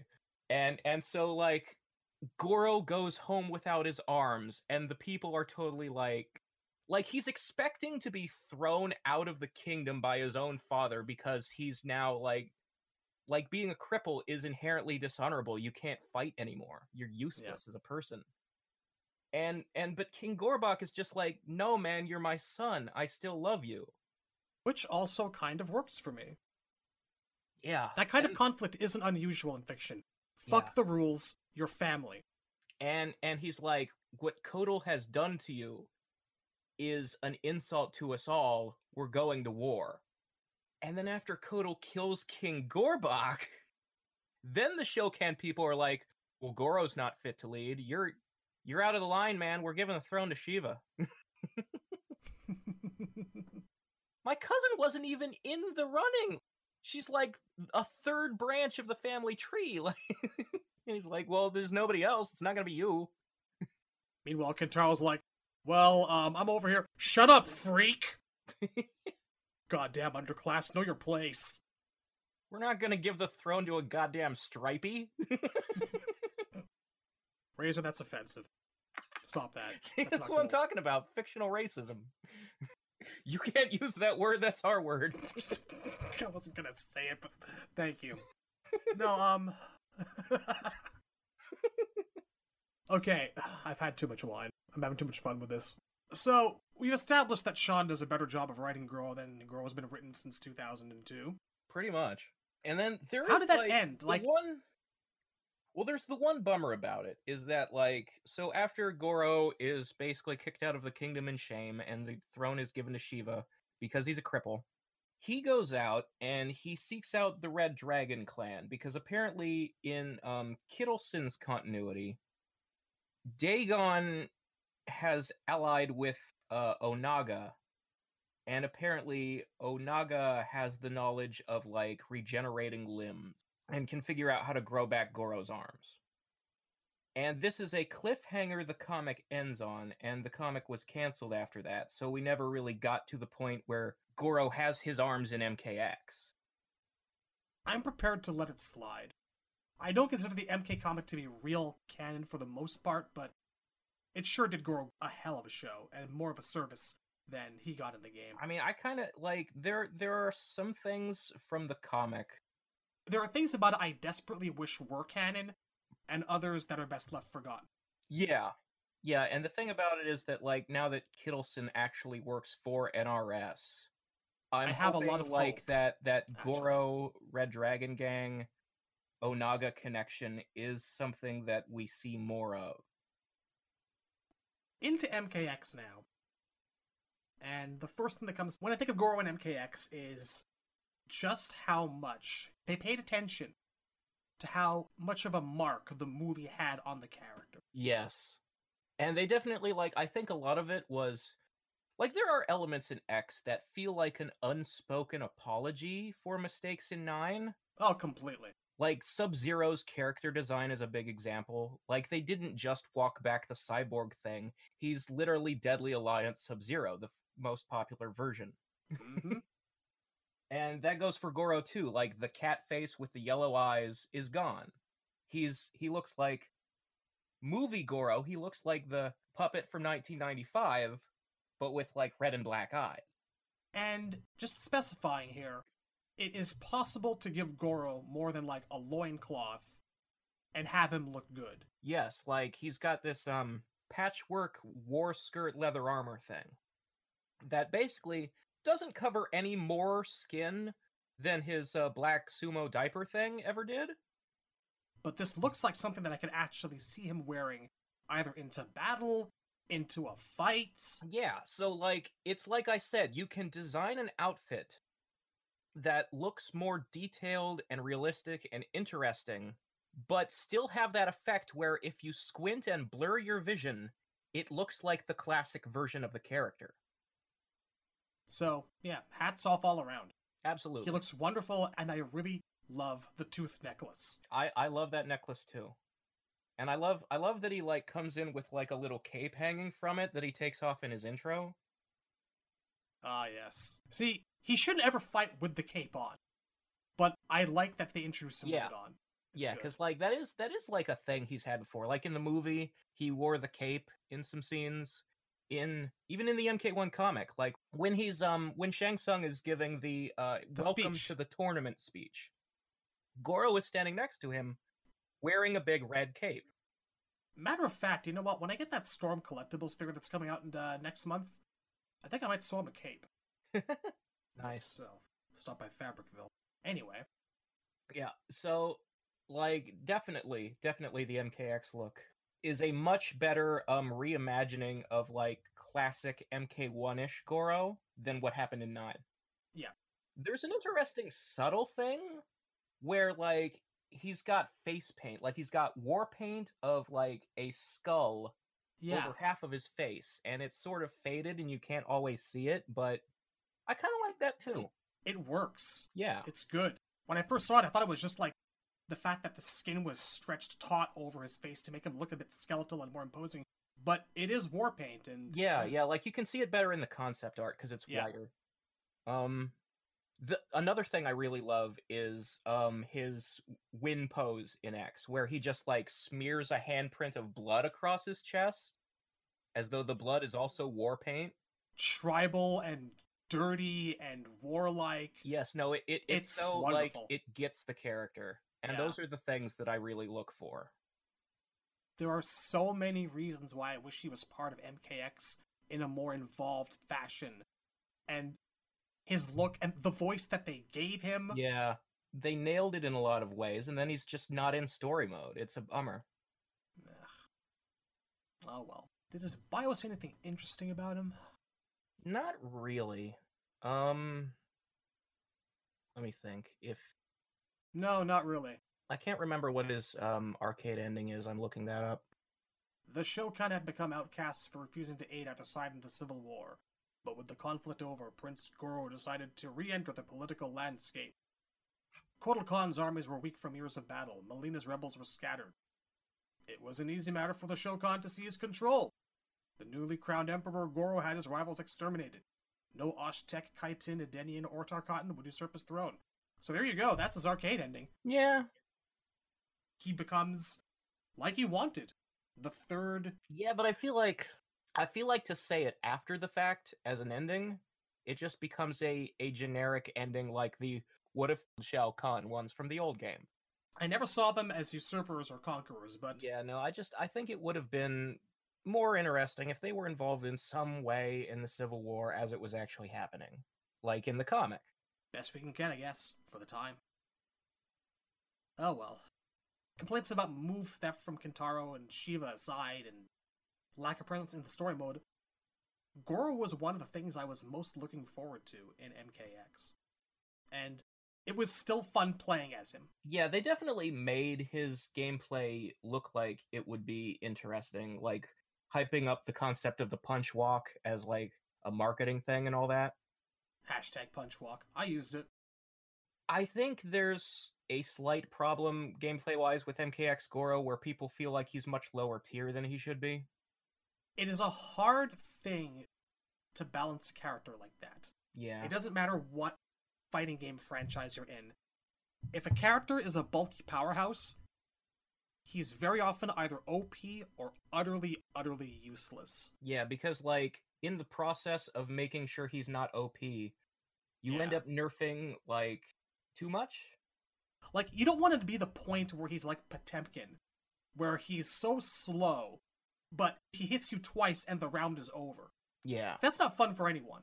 Now, he still plays more like I would always imagine Kintaro would play, but I feel like your ideal Goro would be actually surprisingly agile, MK4 style, have a series of grapple maneuvers. You wouldn't want to get anywhere near him, but it'd be hard to keep him away. You know what I think it is? Is um it's like a body proportion thing. Like um in MK1 and the 3D era, uh they had the really long torso and then it made their legs look tiny or like maybe they just really did have too short of legs. And a character that has is like all torso and tiny legs is going to look weird throwing like a roundhouse kick. Whereas what made MK4 Goro unique is that he's like all leg. Like and he's throwing the high kicks and it looks perfectly normal. The model itself looks weird, but he looks good in the game, so it Yeah. balances out. Yeah, I mean compared to everybody else, it's, you know, the graphics of MK4 dated as they are. But he didn't look any weirder than any other No. character in game. So I guess that's the story of Goro in the main games. Yeah. I mean, there's uh there is I guess Shaolin monks. Its use of Goro was um somewhere between how the old timeline and 9 used him where like they were acknowledging the idea that he went into hiding after MK1 but at the same time like they're finding him during MK2 and then they're killing him in a fight. so Even when they're doing something interesting, they're fucking it up. yeah. It, the it was kind of funny though, where after you beat him and go for the fatality input, your character doesn't do the fatality. Johnny Cage walks in from off screen, puts up his hand to stop you, Yep. and shadow kicks through his stomach, and then just walks back off. Oh god, I forgot about that. Oh, that was wonderful. That might be the earliest nod to the movie rivalry right there. Yeah. Well, no, there was there was like a poster that came out with MK4 that advertised there? uh, Goro being in the home versions. It was a picture Oh, of Goro right. standing on a cliff And he had Johnny like, Cage's Johnny Cage's severed head. spine up in Yes. the air. Yeah. uh, so now that we've covered all the games, it's time to move into extraneous source material. Goro is in a surprising amount of it for a very expensive special effect. He is, and I credit that with um, basically him being around f- more or less at the time when there was a lot of it. Like, yeah. we weren't we weren't doomed to like the odd web series here or there, and that's about it. You know. Yeah, yeah, that's true. It was it was like fresh and becoming a thing as opposed to now where people only use it when they want to like capitalize on nostalgia. Or create tie-in products. Yeah. So, uh, I mean, chronologically, I guess the first thing would be is it the Rovin novel or the Malibu comics? It's the Malibu comics first, I think. Okay. Although we could cover the Jeff Rovin novel very, very briefly because it is worth mentioning that that was one of the first things that I think gave him that sense of honor that he became known for having. Actually, I suppose, because I mean, all of the characters were very um steeped in, like Rovin was attempting to make something feel authentically Chinese folklore.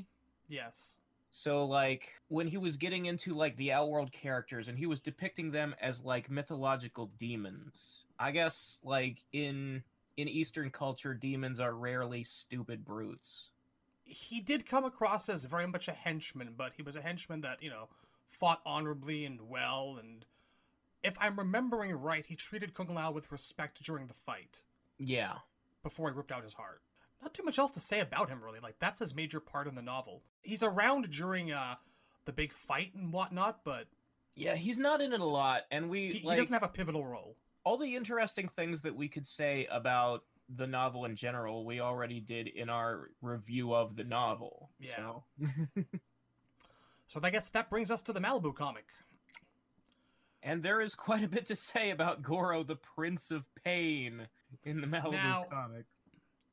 I just want to say one thing about the Prince of Pain as a title for a character. It's fucking awesome. All right?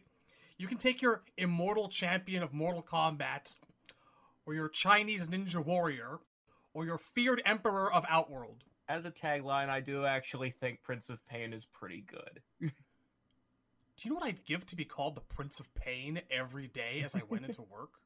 I especially remember it because like Malibu pushed it so hard that like you would see it used outside of stuff talking about Malibu. Like an EGM magazine would just be doing an article about Mortal Kombat, and they'd Yep. call Goro the Prince of Pain. It's a great tagline. Bring it back. Hashtag Prince of Pain. it it became how he was known. Like you know, Kane is the big red machine. Stone Cold Steve Austin is the Texas rattlesnake. Big red machines don't got nothing on the Prince of Pain. It's.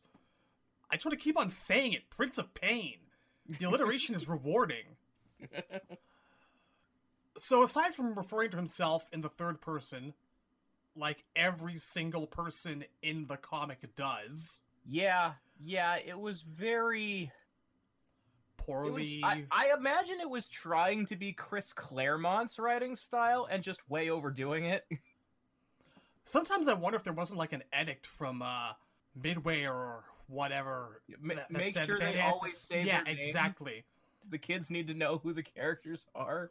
So they can go and buy the action figure. Exactly. Damn straight. Gotta keep pushing the product. He's basically himself for most of it, and very ruthless and whatnot. And And he is like he's he's definitely like they emphasize his intelligence there too, because isn't Yeah. he one of the people who um solves one of the riddles in Shang's magic book, the Tao Te Zan or whatever it was? I think he is actually the one that solves the last one. it was either him or some. I don't know. It was, it was either him or Sub Zero. Mm. One of the two of them. Well, no, I, I definitely remember that Sub Zero wins the tournament Yeah. because because they were rushing to get to the end. So they wrote that Shang decided, you know what? We'll settle this by a race up the mountain. The first person to get this pendant wins Mortal Kombat. And Sub Zero won while he was on fire, dying because Scorpion got Yep. to him. We'll save that for the Beyond Retrospective because that's just one more example of badassness. Yeah, But that was actually the end of MK2. Partway through the Malibu run, they specify that Liu Kang beat Goro in one Shang's tournament, and they never showed it depicted. first tournament ends the whole thing screen. happened off screen. Yeah, all of it. Like the fourth letter blog said, fuck the game story, we gotta show off the fucking combatant. Which brings us to the Prince of Pain This- miniseries. This this like- riddle book is very important. It, clearly. So, the first series was like called Blood and Thunder, if I recall, and Yeah, towards right. the end of it, he just he disappears. He disappears after all the riddle shit. yeah, he is um he is abducted by Zagat, the god of chaos. Yes. And we have talked about Zagat before, but just in case you've missed it, Zagat is Gandalf with the Joker's color scheme.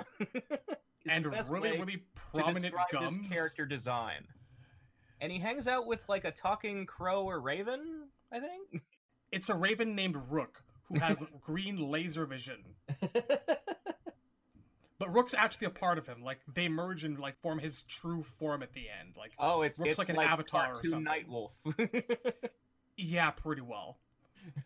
so, Goro gets teleported to Zagat because Zagat sees him as a potential weapon of chaos that he can use in his ongoing war and feud with Abacus, the god of order.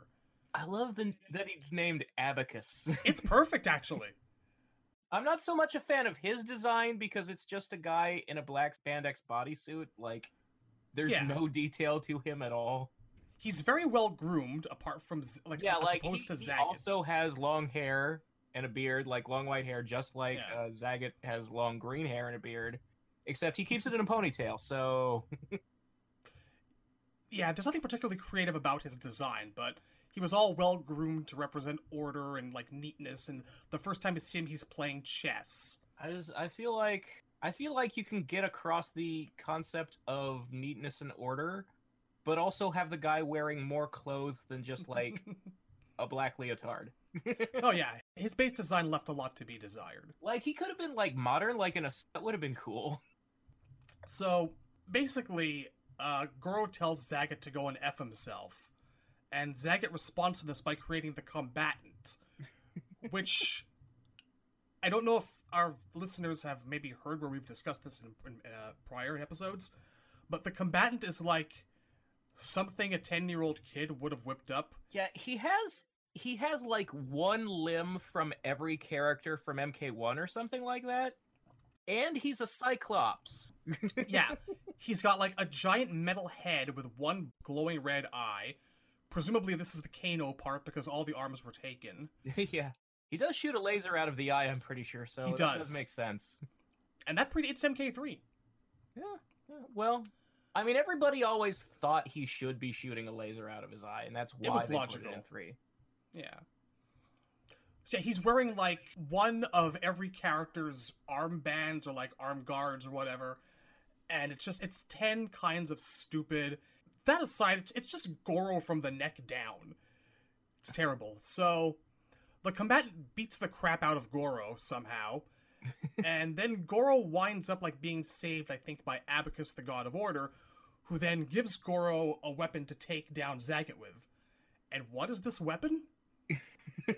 it's the most 90s cable penis envy gun you will ever see. Yes, it's it's a it's a giant Th- these 90s guns never even looked like guns.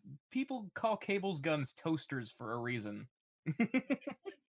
it's a cannon gun with four handholds and the thing is the size of Goro's chest.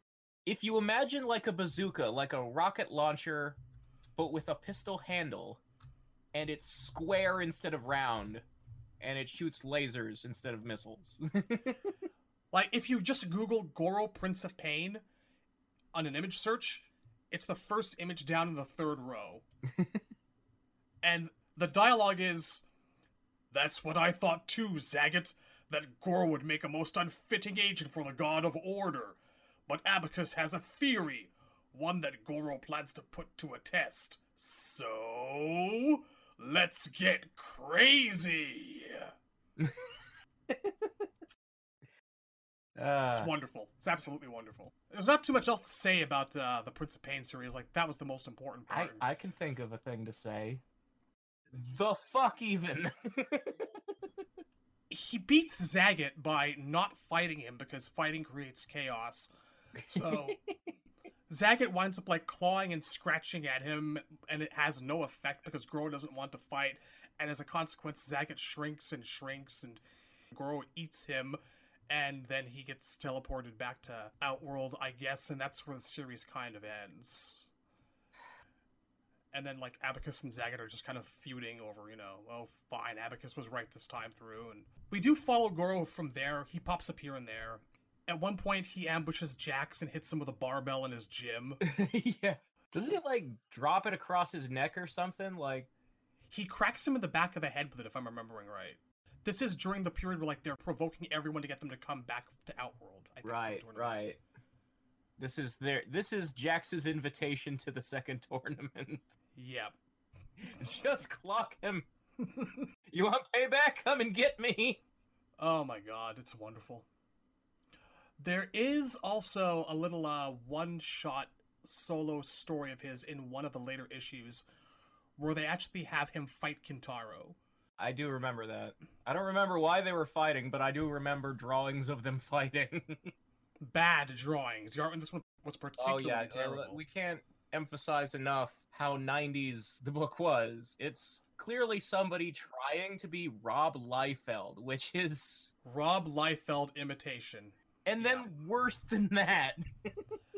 there are a few select issues where the art's pretty decent, but you notice things like people copy pasting the same panel over and over and everybody is just so like angular and like the shading is very lazy hatching like the lines are too far apart yeah and you can like this is the same art that's in one of the uh like the mk3 collector's edition guide which is not a strategy guide. It's just a bunch of interviews with Ed and John about each character in MK3. That was a nice opportunity, though, for me at least, actually see what the characters would have looked like if the series had continued and art yeah. wise. Because it wasn't all terrible, just mostly terrible. Well, the the funny thing is, like, the art is almost all by the Malibu guys, except I think Cyrax. I'm gonna have to go and look this up again. Oh my god it might not have been Cyrax, but there's like one character who's like their page that would normally have been the Malibu art was John Tobias art from the game. So yeah, Kintaro attacks Goro because he's pissy that Goro lost and he's a disgrace and this and that and they have a good fight and they do end it with Goro winning, which I do tend to approve of despite all my love for Kintaro. Just because, you know, someone is stronger and more agile, quote, doesn't mean that they should be winning every single fight. I I suppose I don't know. I feel like you gotta push the more important quote unquote character, which is obviously Goro. But I Yes. I wish there was like a definitive proof that Kintaro is physically stronger. I mean, for me, it's right there in the bio. Stronger and more agile than his predecessor.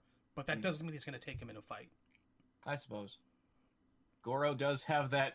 He is Shang Tsung's pupil. He learned the punch from a distance spell. Hashtag punch walk. Something that Kintaro should be doing, but no. Anyway, do we have anything else to say about Malibu apart from the fact that Goro winds up being beaten by Bi-Han, which is awesome? I mean, he was beaten at a race, not a fight, but still. the guy can jump the mountain. Like, what? He's like holding himself back. no, like, Goro catches up to him at the very end, and Sub Zero actually does beat him in a fight. Oh, was it really down to the two Yeah. of them? I forgot. it was down to the two of them. No, like the very last. Like he's Scorpion is the last thing that comes against him.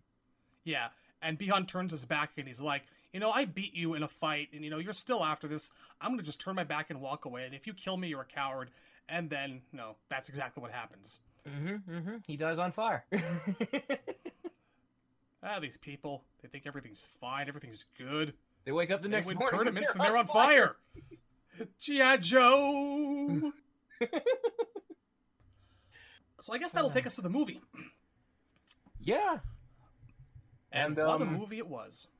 the movie we have talked uh, often about how good the movie is and how influential it's been on the characters and i think goro is no exception We say this unironically.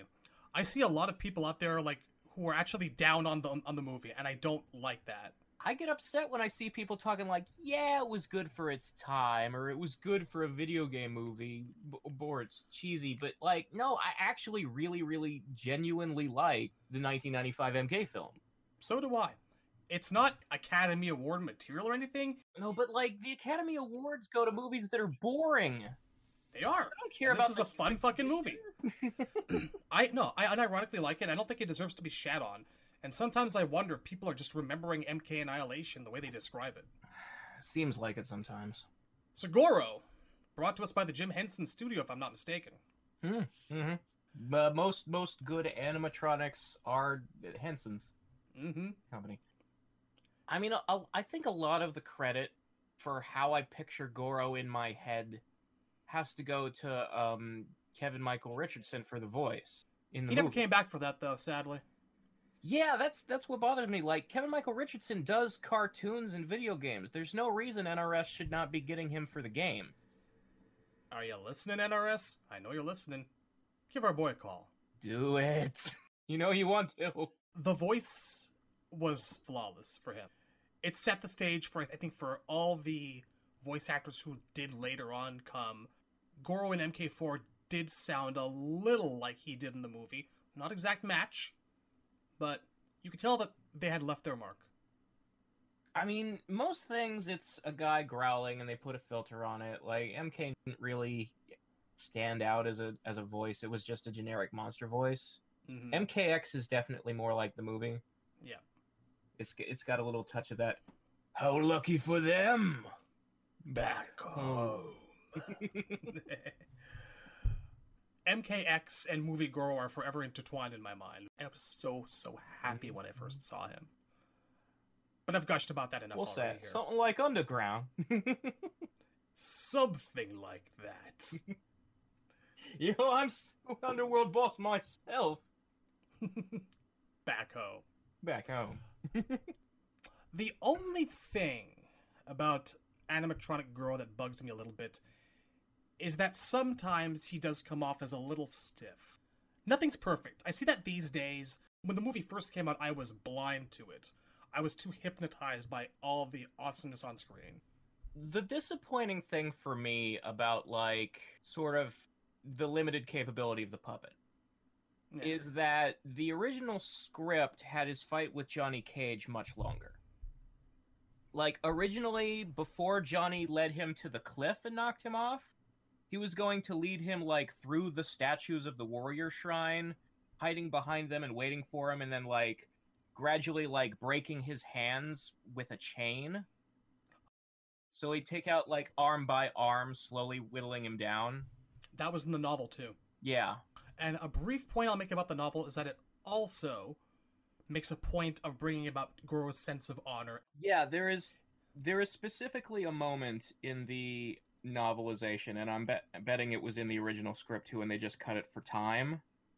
Where once once Johnny does knock him off the cliff and he's hanging there, instead of going straight to "this is where you fall down," um, Johnny actually offers him a hand up, and Goro is like, "What? So I can die wounded in a cave of shame?" No, I would rather die a warrior's death, Mhm. and chooses to let go and fall. While this is where you fall down is memorable, I think that might have been a lot better to see.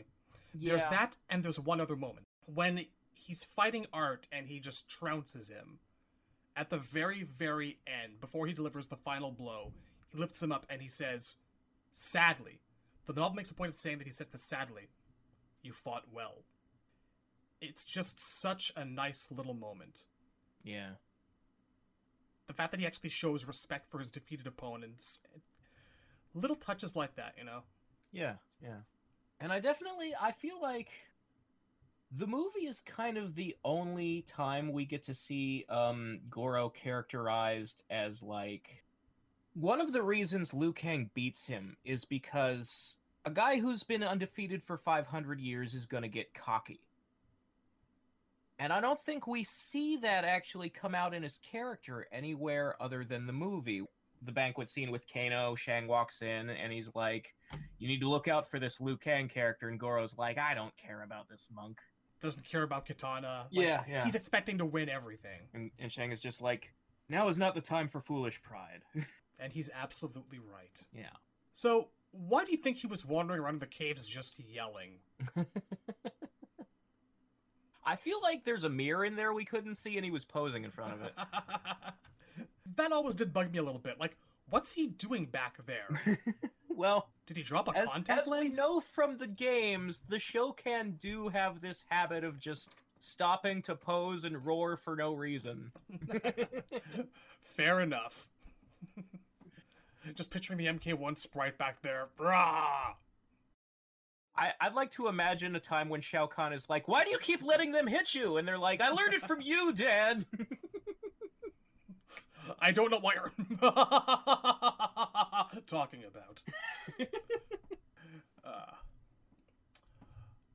uh, further things to say about Goro in the movie. I kind of feel like that moment where like he beats 21 guys to Buckethead music was just kind of put there to set a bit of a scene or because of I don't know well, time constraints. the reason I believe that you have to show there- that there were other people in the tournament that got beaten. I think I think it does that, but I think more importantly, the thing about making a movie and like three act structure is like in the second act it's supposed to be the part where like things start getting bad for the heroes so you start feeling like they're the underdog and rooting for them towards the climax but the plot of mk1 is because it's a tournament which means there's a bracket the good guys have to win all their fights to stay in the story you have to create a part where the bad guys get to win against something. And so their version of that was to have Goro mow through a whole bunch of NPCs. And Art Lean. Yes, and art. Because that's Art Lean's role in a nutshell, and you can't have more than one Art. I I always felt like the smarter way to do it would have been to because it is a tournament bracket, have the heroes start to have to fight each other. Like as they get towards the end, you know, you go from like 8 matches to 4 matches to 2 matches. They- They have to eliminate each other for there to be one last man standing. I can just picture it now. Liu Kang beats Johnny to get to Goro. Finish him. Shut up. Yeah. Turns around, walks over. I said to. Ugh. Every time with this guy. Most I've gotten out of him was a cartwheel uppercut. a postscript, Fate of the Goro animatronic model, time was not kind to it. it it usually isn't to animatronics and um, monster suits in general because of like the materials involved, like the latex and stuff. As a Power Rangers fan, I know that like when um Japan sends the monster suits to America so that they can film their own footage, um usually what ends up happening if the, is if the suit is like more than a year old, it's it's starting to fall apart. Now, from all indications, I can see the Goro puppet seems to be intact. A lot of pictures of it still out there, yeah, which makes me happy. I, I'm surprised that there's as much of it as there is, considering like all the difficulty they had filming that fight against Johnny specifically because like it couldn't handle like the rough terrain and stepping in puddles and things like that. It was starting to get damaged, I think. I mean, probably not all of it held up, but um, I do seem to be seeing some recent-ish pictures of it. One one thing I want to mention that I really enjoy is uh Do you know the model had three toes? I'm looking at it right now. It's on yourprops.com. Yeah, they they made they made some slight um artistic license choices. for for example, the human eyes with the white sclera. Actually, I really liked Goro's eyes in the film. they were all They were creepy. I, they they're kind of Little evil pupils. I feel I feel like the glassy red black is a little more fitting. It's more classic, yeah, but I don't feel like the, the white sclera is wrong. It works. It makes him look intimidating and imposing. Uh, but yeah, one one thing I I enjoy is that in the movie credits, um, Goro is credited at playing himself. Yes. and they film like they film some behind the scenes footage where the director is like talking about Goro as if he's not a puppet, he's a real actor, and he's like hard to work with. okay, the head of the model is on display at NetherRealm Studios. Ah, that's neat. Son of a bitch. Hmm, Lucky them. Ah, okay. TRMK, Patrick McCarran, one of his friends saw Goro's head up for auction at a prop store, and McCarran told the guys at NRS. Huh. And they bought it for about $1,800. And that's where it lies to this day. Well, kudos. All's well that ends well. So Goro falls off a cliff and dies in the movie, and that spares him from appearing in Annihilation. Yes, that fate befell his um, unfortunate cousin Sheeva. Hmm. She got a very, very good showing, she did. The date's over. it sure was. Can't wait for that Sheeva retrospective. Holy God. How to not use a character. Hmm. But you know that was that was probably because they first off Sheeva looked like crap, okay? It was bad CG, really bad Yeah. CG. And bad CG in a fight, yeah, that wasn't gonna happen. They did not have the time, budget, or technique to make that I look mean, good. Sheeva is in a weird way harder to do than Goro in the mid 90s because because she's shorter it means you're going to cast a real actress instead of a full body puppet. Probably. which means you have to figure out how to animate two arms instead of uh, a whole body. Which is I think it could have more complicated sort of. Because it has to look like it's part of the actor wearing it. They could have made do. I could have seen a lot of like sideways double punches, like a punch walk. Well, I mean that that that point in the '90s was like you know after um after Spawn and shit like that was where uh movie studios were going, hey, CGI is becoming a thing. Let's use it because we can, and because it's like the hot new shit. So like you had them going, hey, we don't have to make a Motaro puppet. We'll make CGI Motaro, etc. God, you know, I'm looking at Sheeva right now, and she looks even worse in a still than she does in motion. like you can really, really tell two of the arms are entirely CG. Yeah. Yeah, it's it's an actress, and two of the arms are CG. Christ, this looks like shit. Oh my god. Kid me's memories of it are more convincing by far than it really is. Christ, people, you think Annihilation looks bad in motion? Look at it still. Mhm. Holy Mhm. god. But uh but Goro wasn't in that. Thankfully. Goro technically isn't in the Conquest TV show either. I think that they mention him. Well, yeah. So there's there's a thing they do where the Great Kung Lao is occasionally having nightmares of how he's going to die.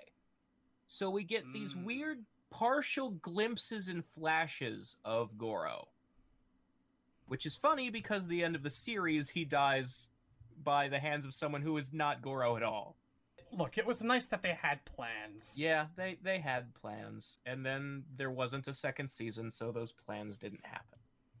But they they knew what they were supposed to be doing with the lore. They knew who was supposed to kill Great Kung Lao. You know, they tried. They really did. And I appreciate it. I mean, there is there is an occasional CG shot of like whenever they transition to the cobalt mines for a Shang Tsung scene, they will sometimes show like a a Shokan standing on a pillar, yelling at slaves to mine the cobalt or something like that. I seem to recall seeing that particular shot used in every other episode. Yeah.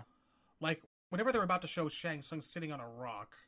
it's like he's only actually in the cobalt mines for like two thirds of the show. Like towards the end, he just stops going there, and Shao Kahn is like, "Fucking Shang, now I'm gonna kill him." and that's that's when Shang starts hanging out with the fucking Kreeya people, and shit like that. That was the point of the show where I was like, I was starting to go, wait, what? Yeah, that was. It's Who- clear who? that like the history of Great Kung Lao is not enough to make a TV series. you have to make up all kinds of shit like hey what if scorpion was there and what if the black dragon gang was there I did appreciate that they tried to make scorpions relevant to the guy's origin. i mean they named the guy takeda which is the founder of the shirai ryu in mythology's backstory but he's possessed by like a magic scorpion from outworld They can't all be winners. Look, it's more it's more entertaining than Annihilation was. Give it that. I, it is i guess but that's a real low bar Look, it gave us oily Noob Saibot, and now we have Noob Saibot dripping shadows. it, it did. There's some kind of connection there if you squint, I swear to God. Oh, we, you know what? We are going to have plenty of time to appreciate Conquest one day, sir. We're gonna do the- those episodes. I bought the DVDs, I, I guess I have to watch them. We're gonna do it. We're not gonna do it soon, but we're gonna do it. Do you know what my motivation was when I bought Conquest on DVD? Was it the show? Was it to do lost episodes? No. It was not so much I have to watch this again, so much as I should probably pick this up before it goes out of print. Yeah. Probably. You know, I haven't thought of that. I should be getting on that DVD. I just have like ripped on my computer. Let's see if it's still possible. To Amazon.com for you. I mean, even even if it's out of sale, like I could still. I'm sure somebody's scalping it. You know. It's eleven ninety five on Amazon. Ah, Get on it. I will do that. No, you're not. Prove I wrong. am. I'm way more excited about like commentary on Conquest than you are. Honestly, I'm kind of looking forward to rediscovering it. You know what? I I don't remember. Before the DVD came out in the US, I actually had the PAL DVDs because I was convinced it was never going to come out here, and then it did. I might still have those kicking around somewhere if I didn't give them away. I forget. Hmm. I'll investigate. All right. Well. So we haven't talked about Goro for about five minutes now. yeah. so about Goro.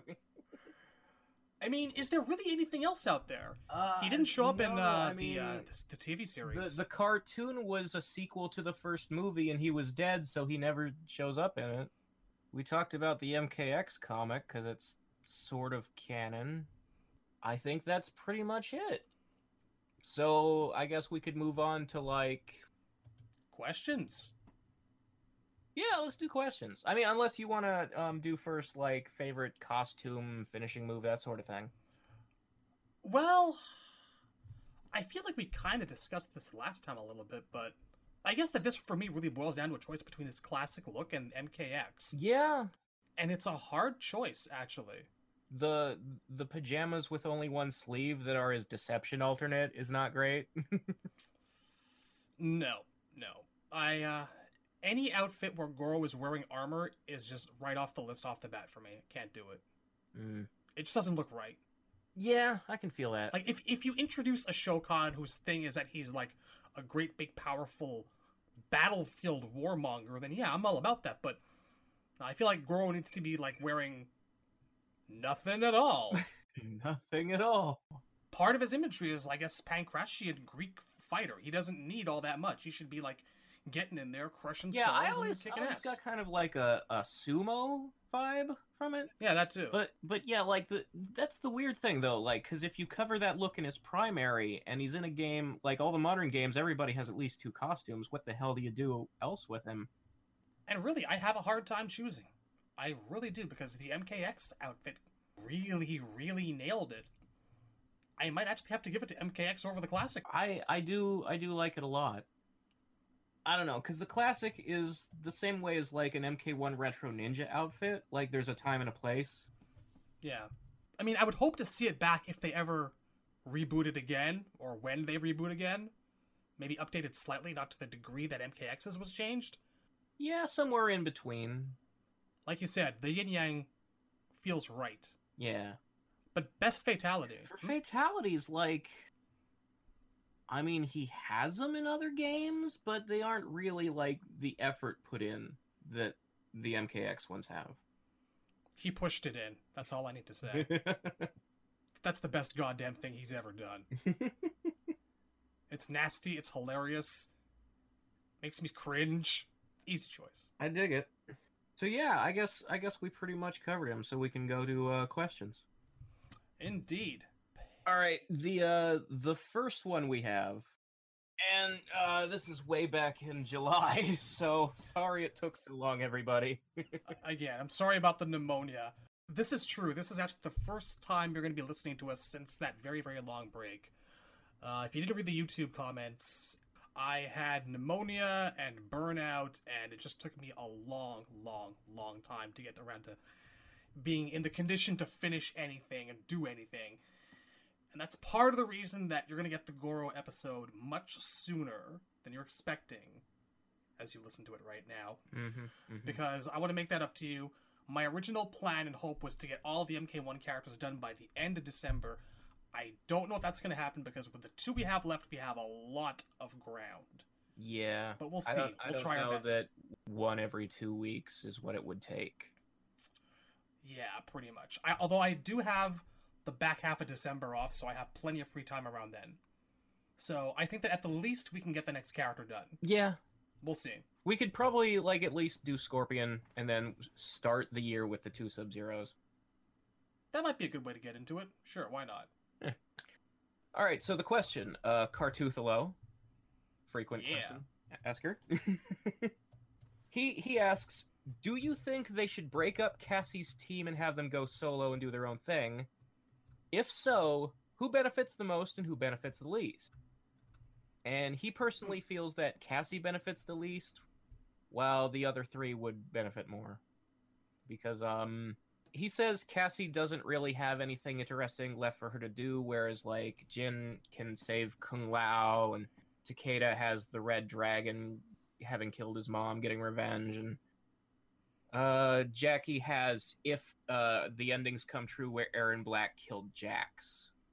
That's something for her, but like there, it feels like there's nothing for Cassie. He says. So what do you think? I think that they absolutely do need to split up. It says a little something when people just tend to call them the combat kids as a group. Yeah, And everyone needs their own odyssey and everyone needs to be developed. I mean, And I think that you could extend that to Cassie as well. yeah, Because like she was just kind of like Lady McProtagonist. the the big like there's this big difference in how it feels uh to have like the group of Liu Kang, Johnny Cage, Sonya Raiden from the first game versus how the the feel of the group Cassie, Jackie, Jin and Takeda. And that's because like when we were introduced to Liu, Johnny and Sonya, they weren't really a team. They were just individuals who were united by a common cause Yeah. like the Avengers or the Justice League, as opposed to like Cassie and and her group are a team first and individuals second, and that's the problem. This is kind of, I think, one of the big reasons why no one gives a shit about Alpha Flight. Mm. It's not just because they're all loser Canadians. I mean, you can I- you can have teams that are a team first, like uh, the Fantastic Four, the X Men. Not all of the Teen Titans, because Robin is definitely his own guy, and they've tried to make Cyborg his own guy. But the Teen Titans are mostly only good as a team.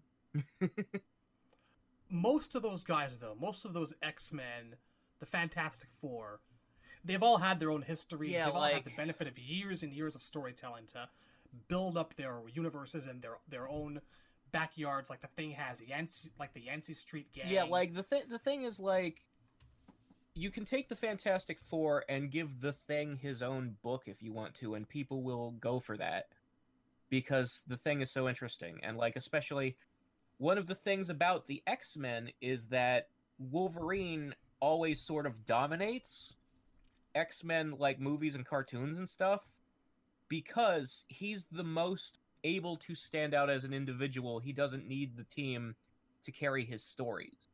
he's probably got more backstory than most of the X Men combined. Yeah. And like that that is definitely something that uh Cassie's team needs. Um there's there's a couple things that Cassie's team needs. One of them is like I don't want them to stop being a team because I want Frost to join the team and that can't happen if there's no team. Very altruistic reasons. uh but I mean, she's a natural candidate. I actually I think I think that the person who benefits the least from them splitting up is Jackie because everything benefits Jackie the least no matter what it is. She is the least developed character. Like Cassie on her own could still exist as this generation's main hero. Like that's boring, but that's kind of what she was created to be, I feel like. So that's what they can do with her. Like so she sort of doesn't need sidekicks to keep making bosses look stupid. She has the benefit of parents and coming from a broken home and has the groundwork for the future. yeah, also also one of the things that we complain about with the combat kids is that they all kind of have the same personality. It's like the Ninja Turtles with four Michelangelos. It's a problem.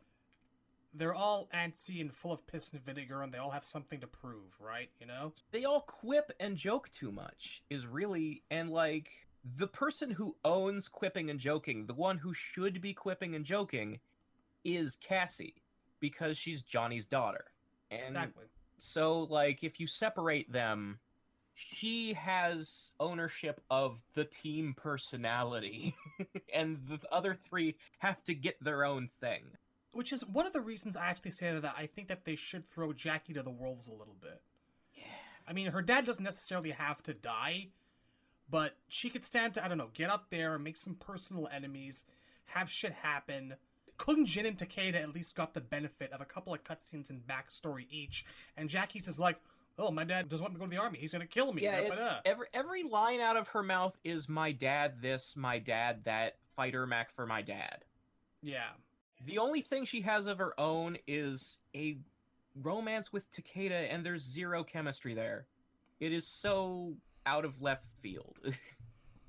I think she could stand to go on like a Cyrax esque Odyssey. I mean, the best way to fix them, and it's too late to do this, would be to introduce them differently. Because I maintain that one of the problems with Jackie is also her move set, the fact that she's a punches and gauntlets character, and that being too similar to Jax's metal arms. And I, I think that she should have been introduced as someone who was like injured in an outworld attack and lost her legs and has prosthetic legs because then she'd be all robot legs and kicking, which is similar to Jax thematically, but completely different moves. I don't know about Again, robot it's legs. Too late. It's too late. This is what we have to live with. they could still do it, but I would actually maybe take the opportunity to, I guess, kind of develop on that angle that they never seem to get around to really using with Jax, which is to maybe integrate her into the net or the framework or the matrix or whatever the hell you so want to, to call play it. with those endings where he becomes Yeah. cyborg from the Teen Titans and logs on. Pretty to- much. Like, I would not mind seeing that at all. I feel like metal legs are just a bit too safe. Really take it to the next level. I feel like if you're gonna turn someone into like an internet-based, like a hacker, you first have to establish that they are smart enough to be a hacker. And Jackie, like, she's not dumb, but she's just a regular person. She's not a computer nerd. Like Hmm. Takeda, if anything, is the tech guy of the team. They just gave everyone else so much to fucking work with. Yeah, like like Ugh. I I talk about them all being the same Ninja Turtle, but it's really that they're all half the same Ninja Turtle and half their own. So like uh Cassie is Leo and Mike. Jackie is Leo and Mike. Jin is Raph and Mike. And Takeda is Donatello and Mike. Out of all four Ninja Turtles, you had to duplicate that one. Come on, guys. He's just a party dude. so, next question? Uh, the next question is what if the Raiden from Armageddon, like the one in the first scene of MK9, is actually trying to like play out a corrupt agenda when he sends the vision to MK9 Raiden? Like he he wanted Raiden to screw up the things on purpose? My answer to that this question is from the rival. Um my answer to that is that it's something that people suggested on the internet a lot back in 2011 when the game came out as an attempt to justify all the stupid writing and plot holes that are in MK9. And I think that like it's admirable that you're trying, but there's no way that was what they intended. It's not bad on purpose, it's just bad. He was corrupt, not stupid. yeah. I mean, the way things panned out doesn't really make Earth the militaristic, safe society that Dark Raiden seems to want it to be. So I gotta say no. Yeah, and there's there's really no hint in the MK9 cutscenes that Dark Raiden was actually dark. Like he acted like regular Raiden, just wearing Dark Raiden's costume. And that's actually a, a minor complaint I have with the writing of that one scene that he's in. That he should have acted darker. Give him redder eyes and a big old angry gritted teeth grimace. like he should have been saying some like villain shit to Shao Kahn. Like that fight should have been heel versus heel, and that's not how they staged it at all. So Rain Reptile asks us Are other realms such as Outworld, Edenia, or Order Realm actually different dimensions or just different planets in the distant reaches of our own cosmos? If the realms are separate universes, do they also have their own star systems, galaxies, and laws of physics? What would the cosmic universe of Chaos Realm look like? Now, caveat, like he says, uh, during the Sonya retrospective, we kind of answered a similar question, but we can still at least answer the one about the laws of physics and astronomy. Yeah, because he asks about um Chaos Realm in particular, and that's an interesting one to ask about because the games actually do say that the laws of physics don't work right in the realm of chaos. Yeah. There's a whole origin story to that that's given in Deception Konquest when you go there.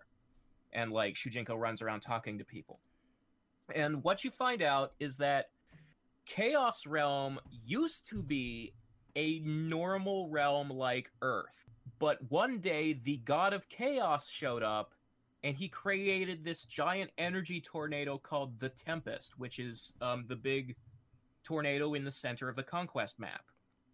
And it turned the realm into Chaos Realm. So now it's like not a planet anymore, it's just floating chunks of rock in space that all spin around that tornado in orbit. And like you can only get from place to place with those teleporter pads that Shujinko uses to travel. There's all kinds of like other signs of this, like you go to a graveyard in Chaos Realm and all the tombstones are floating in the air upside down. Like they don't bury people, they have floating sarcophaguses because that's the opposite of burying someone. and like They go up. yeah. Uh, I'm pretty sure like the, there are pyramids, but they're upside down too. Like they're balanced on their point or something. Not sure, but you might also be thinking of Seido. Well, Seido does have like a big pyramid in the center, but I think there's there's like ziggurat style pyramids in Chaos Realm. There's concept art of Seido where you can see that it's basically a series of straight floating pyramids. cyberpunk cities floating in the Yep. sky. And that's that concept art is from MK9's um, Challenge Tower. And I always thought that was really cool because I, I feel like Order Realm should have more technology. I feel like being good at math and science is very orderly and fits Seido. and also like the theme of cyberpunk is always like being in a, a fascist, very heavily controlled uh, society, and that fits Seido too. I would be very down with Mecha Hotaru. Man, that is fun to say. Mecha Hotaru. Mecha Hotaru. It is fun. Fuck hashtag Prince of Pain, hashtag Mecha Hotaru. but anyway, yeah, like so so the laws of physics are broken in Chaos Realm, and that's part of like the theme of Chaos Realm is that nobody follows the law there. Everybody does the opposite.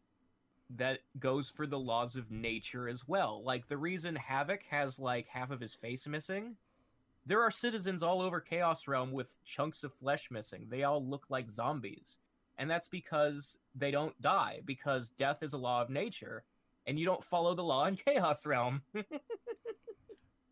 Which, you know, kind of makes you wonder, like the question asks, what would the cosmic universe of Chaos Realm look like? And the answer is I'd be very afraid to find out. For all I know, they don't have billions of kilometers of empty space between stars. They have chunks of flesh. it's plausible. It is. I don't know. so I think I think though that like MK, there's a reason that they don't talk about outer space in MK. And what they're going for is probably the idea that like if you're in Earth Realm and you're on the planet Earth, which is in the dimension called Earth Realm, the reason you're not going to other planets in Earth Realm is because they're uninhabited. Aliens don't actually exist, but people in other dimensions do. So, like, planets are out there. Like, Mars is in Earth Realm. So you define like Earth Realm as essentially being like the Yeah, our the- entire universe. Yes, the, the realm of Earth is the dimension Earth is in. that's fair. And I mean, that's this is basically canon because you they talk about what portals do is they rip open holes in the fabric between dimensions. And that's what the elder gods don't want. And that's what unbalancing the furies that term from the old games actually meant. Yeah. was there's there's a fabric between dimensions that you have to tear a hole in to get from earth to outworld. And it's like a bad thing to do. Because like those walls between dimensions are the fabric of reality and you're unraveling it and that's that doesn't sound good does it I would venture to say that most realms, like I'm guessing Edenia and Outworld, their space and their star systems are probably not all that different. Chaos like, Realm's it's- probably the major different baby because you can see some stages in Outworld at night, like there are stars up there, there's a moon up there. yeah and it's it's not like too weird and alien like outworld only has one moon it seems like so it's very similar to earth.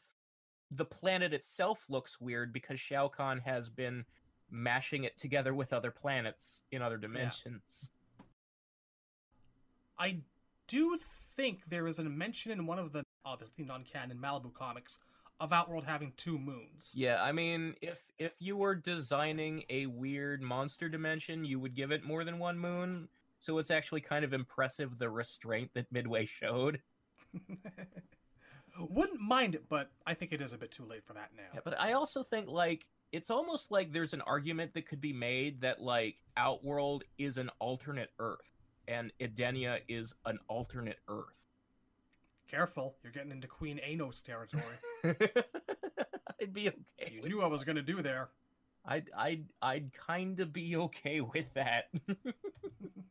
Can't wait to meet up with Ski Slack Busores. Alright, so, card to the low again.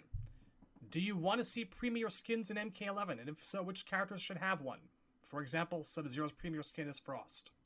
That specific example is I don't know if impossible is the term, but I know that NRS has said they will not do that because female bodies are smaller than male ones and it would make both the body language like the animations weird and it would make the hitboxes fucking wrong.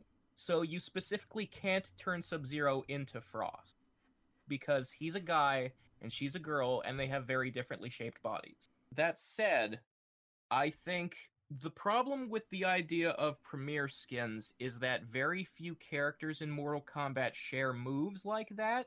Like it's very easy to do with uh, comic book characters because clone characters are super common in comics. You always have sidekicks who have the same powers as the main hero, and you always, always have villains who are evil versions of the main hero. You know, there's always a Reverse Flash or a Venom or a Sinestro to your Green Lantern or a Bizarro to your Superman. There's tons of characters like that in comics, but there's almost none like that in MK. And the only exception is like Jarek and Kira, and people don't like them for specifically that reason.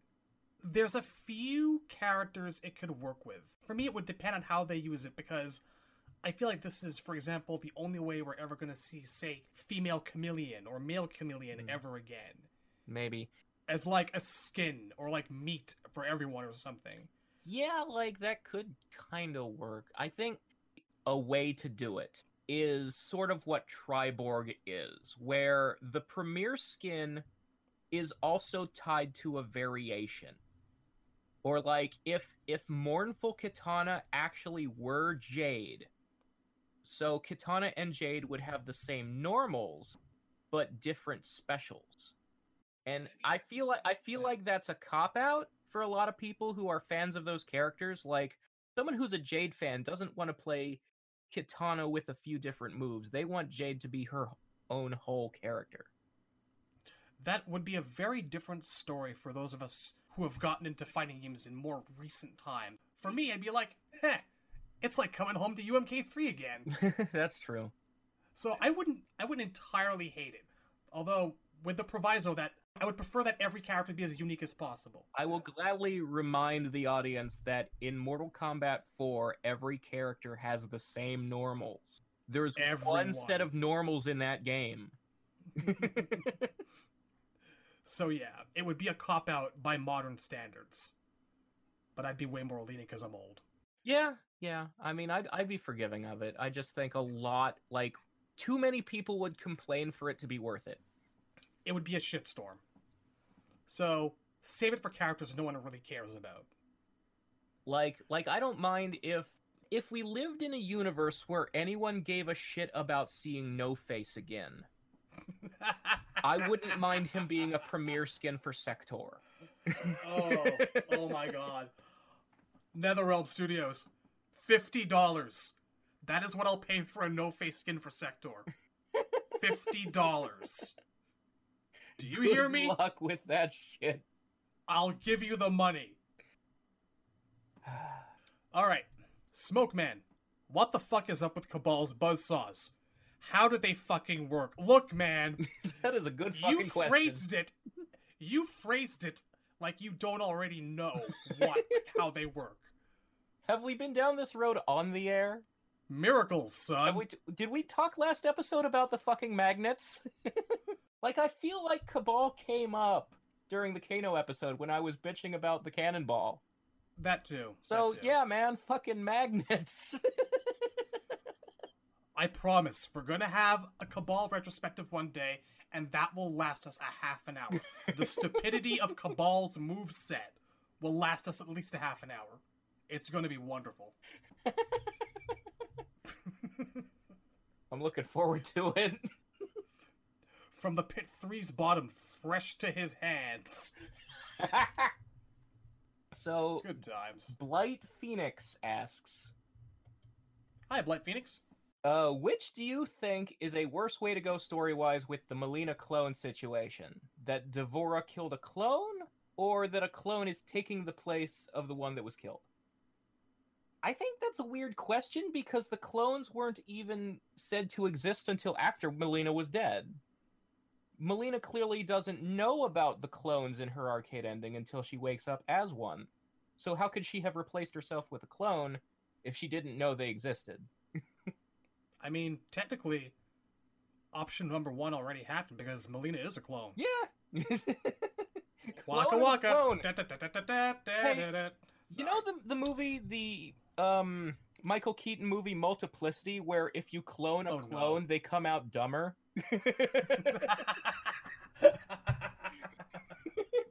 oh my god. Like it the, the DNA starts to degrade and they come out with birth defects.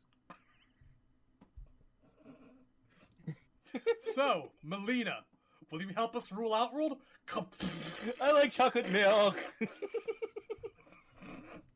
Pudding hat. Bloop.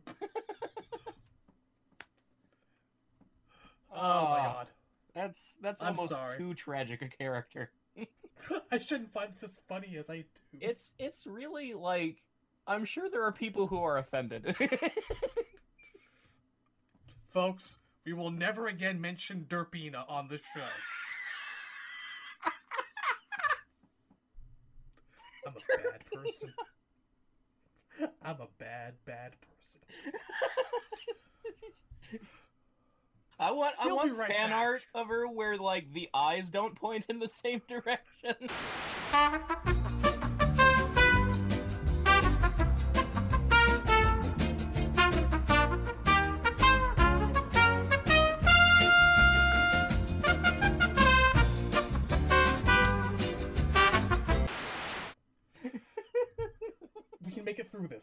swear to God. We can do it. Okay. Holy shit, we have reached a new low. I didn't think it was possible. I'm having trouble breathing. We'll be right back. Alright, so, um, did we actually answer that question? Uh I actually feel like it's been answered. Okay. Snake Eyes. What is a series with lore that you wanted to learn that you find impenetrable? I think it's a very good question. Yeah, actually. Um I mean that's that's hard for me cuz I'm really good at like digging in and learning lore no matter how stupid and overcomplicated it is. And like the there are series that I know have lore that's too complicated but I don't want to learn it cuz like Kingdom Hearts would be the big one. And it's just like who the fuck cares? this is not for me. This is for there there's a group of people that Kingdom Hearts is for and I'm just not in it. I gave a real shit about Kingdom Hearts once upon a time. And it's not that I thought the series turned to crap or anything. It's just that when you start giving me 30 dozen Game Boy Advance spin offs, Yeah, and I start losing patience. I watched I watched like a joke video by um Video Game Donkey the other day where he summarizes the plot of all the Kingdom Hearts games. And it's like 95% the truth and like 5% jokes. And apparently like by this point in that game's lore there are like five different versions of Sora. Why? like it's I don't even care about the what anymore. I want to know the why. Why did the writers write this? For me, it's not that I find it hard or anything, it's just that I have never been able to give much of a crap about Resident Evil. I kind of feel like there's only so many ways you can take a zombie infection plot. Yeah, like Resident Evil is not complex. It's just that it's some of the games are bad, so you disconnect. I know at some point part 4 was not related to the rest of them. That was a whole different strain of virus. Yeah, like so pretty much after 2 and 3 where Raccoon City has been nuked off the map. That's kind of the end of Umbrella as the villain. And then it's always like people who were on the board of directors for Umbrella who have started new companies, like um, oh boy. Tricell. And I I sort of feel like it's just it's gone on a little too long. And I think the biggest sign when Resident Evil has gone on longer than it's worth it is the fact that Albert Wesker's now dead. I think he was the only really good villain, and killing him off should have been the end of the series. All right. I'm going to give another shout out to actually the Dark Souls universe. Hmm. Now, that also ties in with my really, really wanting to play more Dark Souls than the first one. That's a good example, I think, of how you really integrate lore into your world. Dark Souls has a way of like going show but don't really tell much. And you have to go out of your way as you're exploring the game to find things and put notes together. You need to check the wiki for complete details. With with a few exceptions, there kind of aren't cutscenes in Dark Souls games. And it's all very much like um talk to a dying guy who's lying on the side of the road and listen to his story of how he got here and why he's dying. And it turns out to be connected to other things. Or pick up a famous artifact weapon and read its biography in your menu and learn stuff about the world from that. And that's an interesting way to go about it.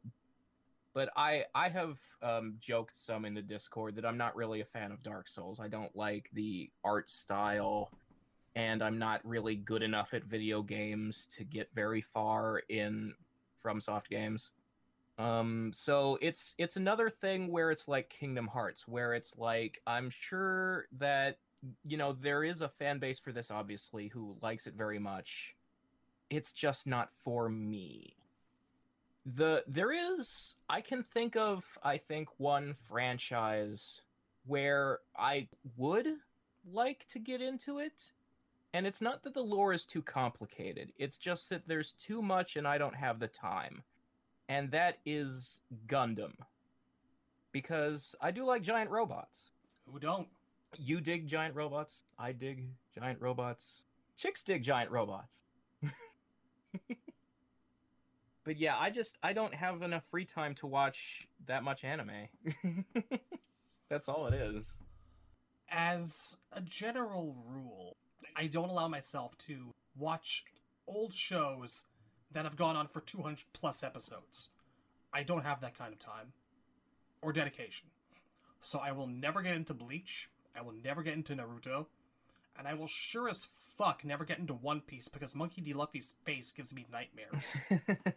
you put that thing on the Majora's Mask moon, and I'm gonna wet myself if I see it in the Mhm. sky. it, they're very similar oh oh i can think of a couple other things okay there was like several years ago i dropped off of following idw's transformers comics and now i feel like there's too much for me to go back and catch up there has been a lot that has happened there since a couple of years ago. Like, did you drop off before or after More Than Meets the Eye started? I so I dropped off. I think I got through um All Hail Megatron and the status quo where they introduced Spike as like Oh, a military God. guy who was working with Bumblebee on Earth I'm so and stuff. sorry. I'm so sorry. Yeah, it's been a really long time, man. Those were the dark ages, man. That's that's why I dropped off. Yeah. I could barely get through it. I was this close to dropping everything, and then uh, James Roberts' More Than Meets the Eye started, and John Barber's R.I.D. started, Robots in Disguise, and they just kind of lifted the series out of the whole quagmire it was in.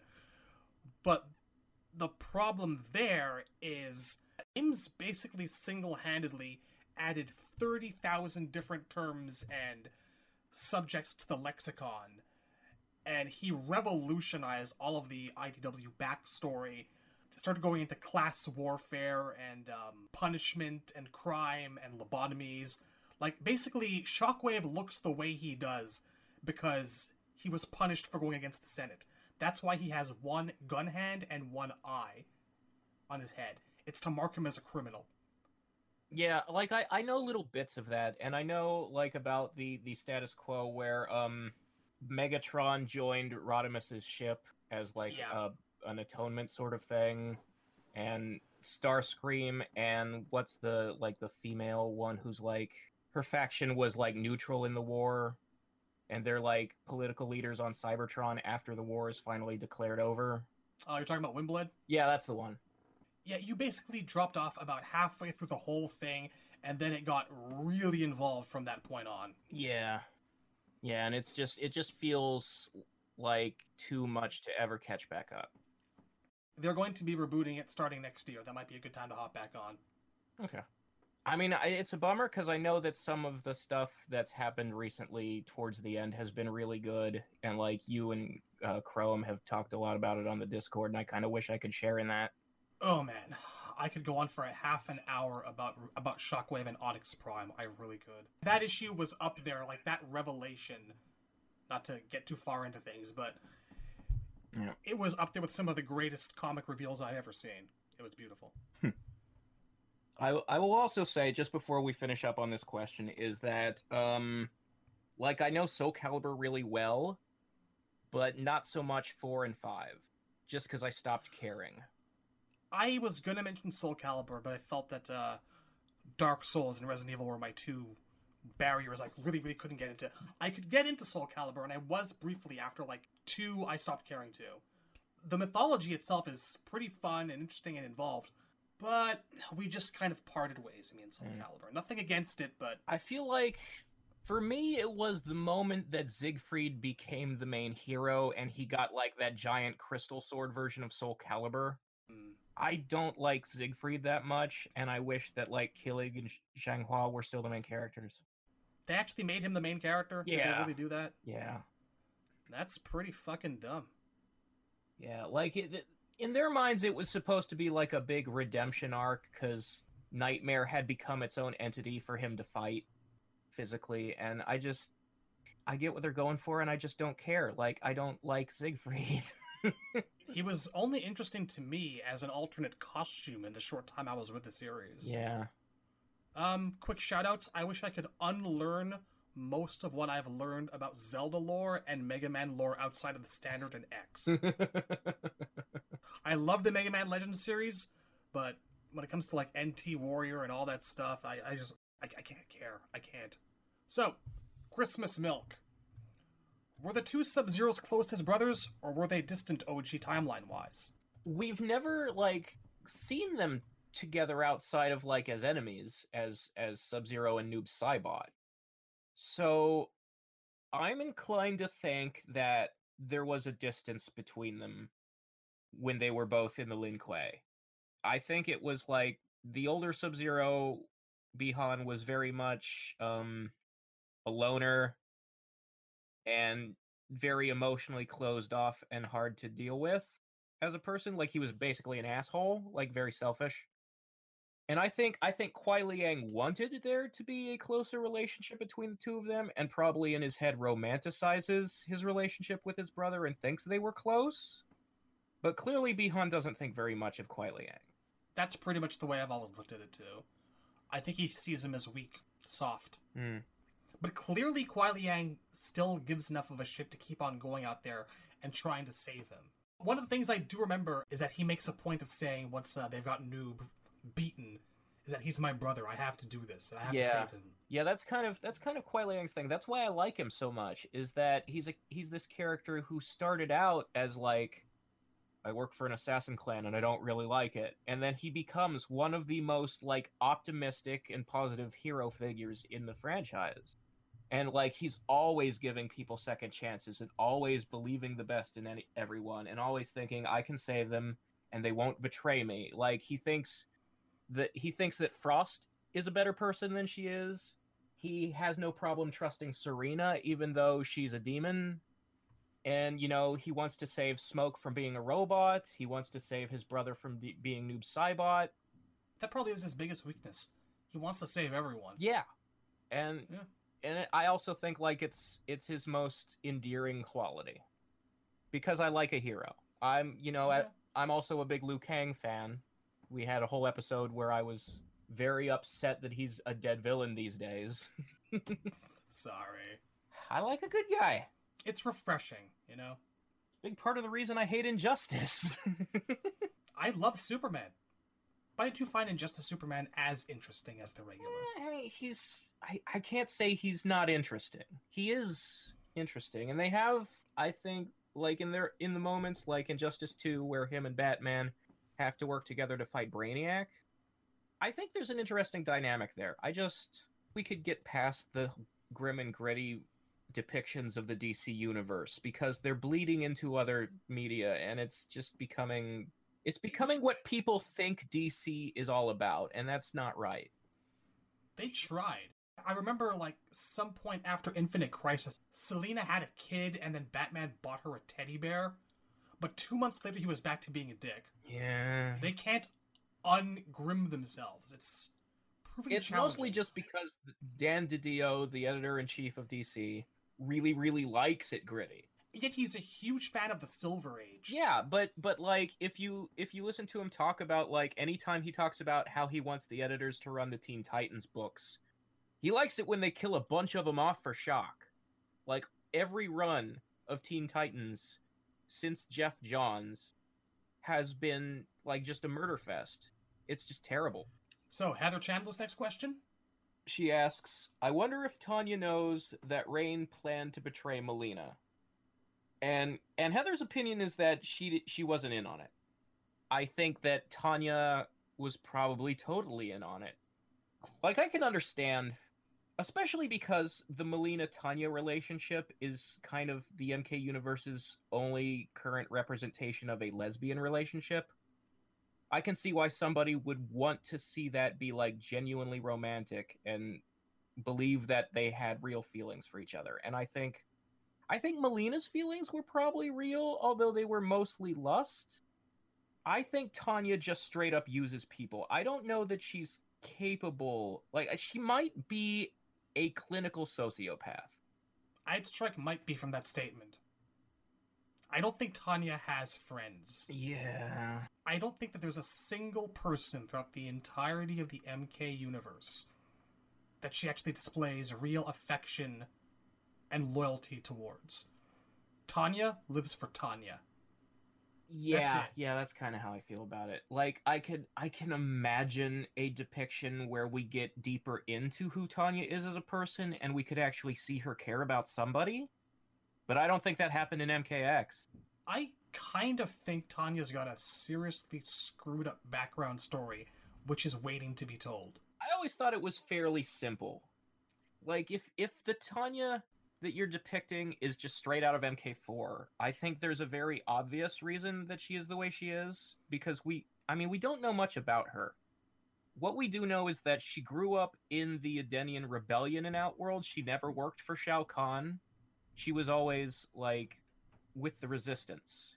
And when Kitana and Sindel freed Edenia at the end of MK3, they made Tanya's father an ambassador because I don't know if he was already a member of the royal court 10,000 years ago before Kahn came along or if it was just because he was an important leader in the resistance. But whatever he was, he was noble enough to be like in the royal court. And so Tanya is the daughter of a noble. And what I think is that part of it is just raw jealousy. Just like, yes, I have some power in the court, but it's very minor. I would love to be in charge. And part of it, I think, is imagine growing up in the resistance. 10,000 years of history where Kitana is an assassin who kills your people for Shao Kahn. In everybody's mind, she is the daughter of the Emperor of Outworld. And then one day she turns around and goes, Now, I was faking for a really long time. I'm actually with you guys. And they make her princess and they, they put her and Sindel on the throne. How would you feel knowing that your princess spent most of her life killing your people? Fair point. So I think Tanya has a legitimate reason to hate Kitana, and that's what most of her motivation was in MK4. This timeline's Tanya, I think, is just straight up figuring nobody's left to rule Edenia, so when we bring it back, of course it's going to be me. Now, what do you think happened to her dad? Um, I don't know. I think in the new timeline, he might not even exist. Like he might have died off screen a long time ago. Her backstory could be completely different because it is a reboot and they they're free to do that if they want, especially because they probably don't remember her MK4 bio. Not like it's not out there to see at any given point in time. Yeah, but they don't research things. You know, they don't. Like all you have to do to know anything is to go to MK Warehouse and they just don't. a life without friends, ten thousand year long life, is a hard thing.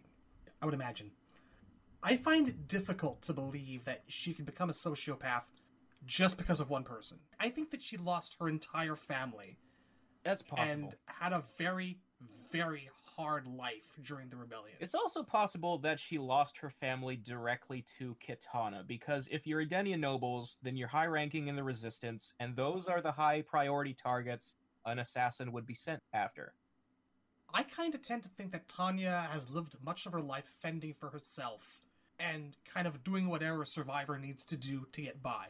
Growing up an assassin, murder. She's definitely in deception. They push the idea that she considers herself a survivor, someone who will do whatever it takes to make it.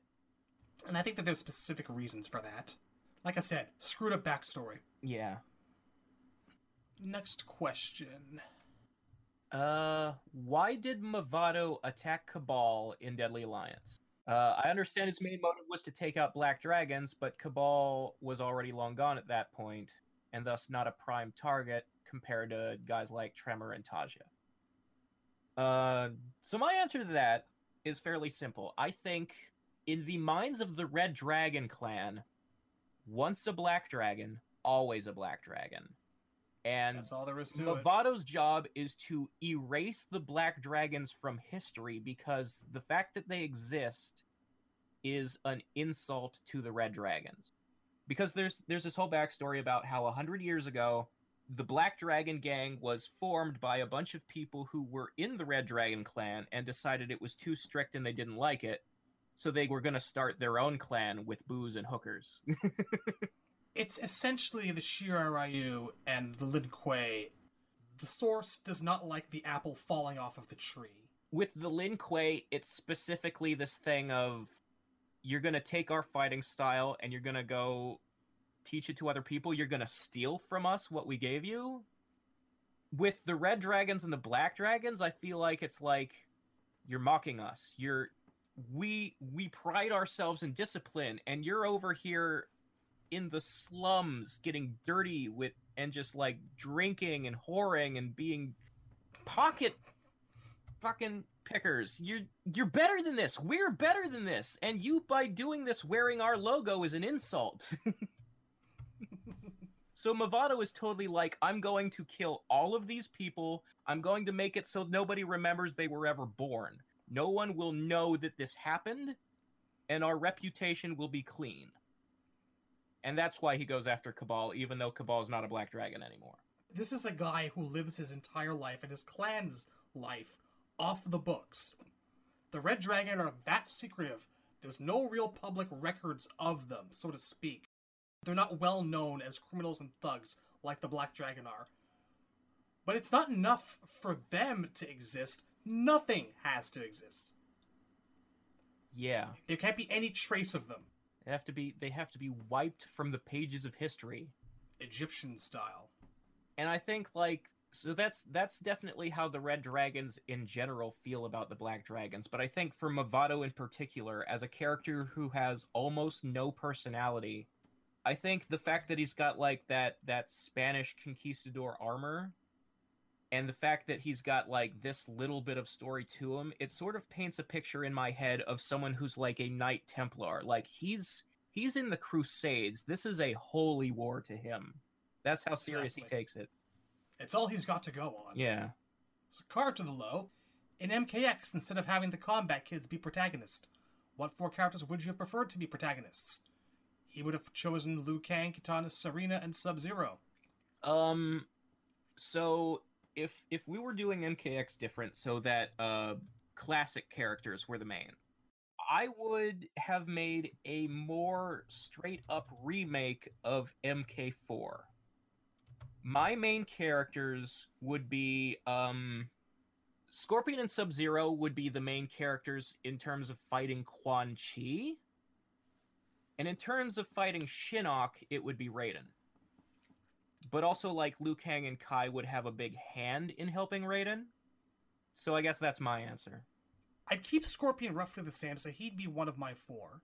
Assuming the Combat Kids didn't exist at all, I would say Scorpion, Johnny Cage, probably Sub 2, and I think Sub Zero deserves Shit, it. I I, mean, know. Scorpion is the most loud about how Quan Chi has wronged him. But I think Quan Chi has wronged Sub Zero just as much if you consider how much he has like manipulated his and his brother's lives. You know what? I'd say the two ninjas.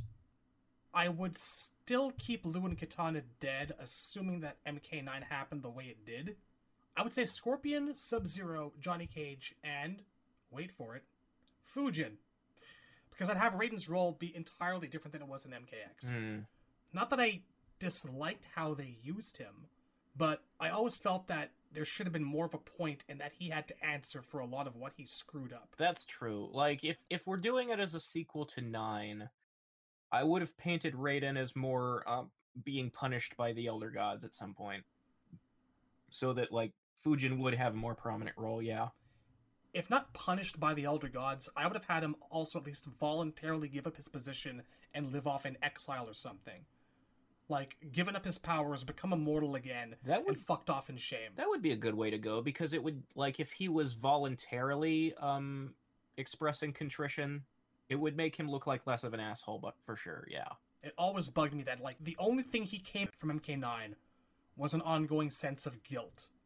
But he kept his job. I mean, he did fuck up a lot of things. He's like the store manager who's just driven the chain into bankruptcy, but somehow he's still employed. It it really like I mean they they're they're pushing much too hard the idea that the Elder Gods don't give a shit in this timeline. Yeah. So MKT Leon, do you think when all is said and done that this trilogy may be as controversial among the fan base as the 3D era trilogy was? Um, I think judging by how people react to MKX now, just a few years after the release, my answer to that would be yes. There are definitely people who are like, MKX is one of the best. And there are definitely people who are like, MKX is worse than 9, MKX is like this and this and this. And I mean, the truth, as with all things, lies somewhere in the middle because because there are people who are like, "Hey, I liked the, th- the 3D era games," and then there are a bunch of people who are like, "That was the the Dark Ages," and it's opinions. The answer is somewhere in the middle. Nothing is ever perfect, but it's also not as shitty as you say it is usually. So yeah, I think I think they will be remembered mixed, probably leaning more towards fondly than not, but somewhat mixed. I'm going to go out on a limb here and say not at all. Because what the MK fan base is has definitely changed over time, and it has incorporated a lot of people who are deep into the fighting game aspect of it and the tech and professional competitions and tournaments. So the fan base isn't us 40 weirdos on MK Online discussing lore anymore. I think that going forward, X, 9, and whatever 11 turns out to be, are going to be remembered as the ones that put MK back on the right path with a certain amount of flaws. I think nine will be remembered that way, even though, like story wise, it doesn't deserve it. But as a game, like as a video game, it definitely does. Yeah. But I think I think there are people who complain somewhat louder than it deserves about X, and I think they're not uncommon. X wasn't perfect. 9 is generally agreed upon to be the better overall game in most respects. But it was still a fine game. Yeah, no, I actually um I love playing nine. I I would go back to nine any day. Same. Uh, should we call that it for the night? We've still got a few I think more we've questions. we've gone through quite a few questions, and Yeah. I mean, if we do all of them, and then we we do Scorpion really soon, we might not have stocked back up. All right. So now is a good time to uh, hop into our Discord channel and toss us more questions on the Lost Questions uh, chat area. room, thing. See, thing is, I just said channel. I don't want to say a channel inside a channel. That sounds wrong. yeah, yeah. The, oh, I'm something of a channel myself. Yeah, Back home. Back home. How lucky for them! Back home. Alright, guys, that's it for the night. Thank you all for tuning in. Uh, we appreciate you listening. We appreciate you sticking with us during this dry spell of ours as we all wait for the hopefully inevitable reveal of MK11 at some point soon. We'll see you before the year is up to be covered in scorpions. Razor, anything to add? Uh, just this. Dun dun dun dun dun dun dun dun dun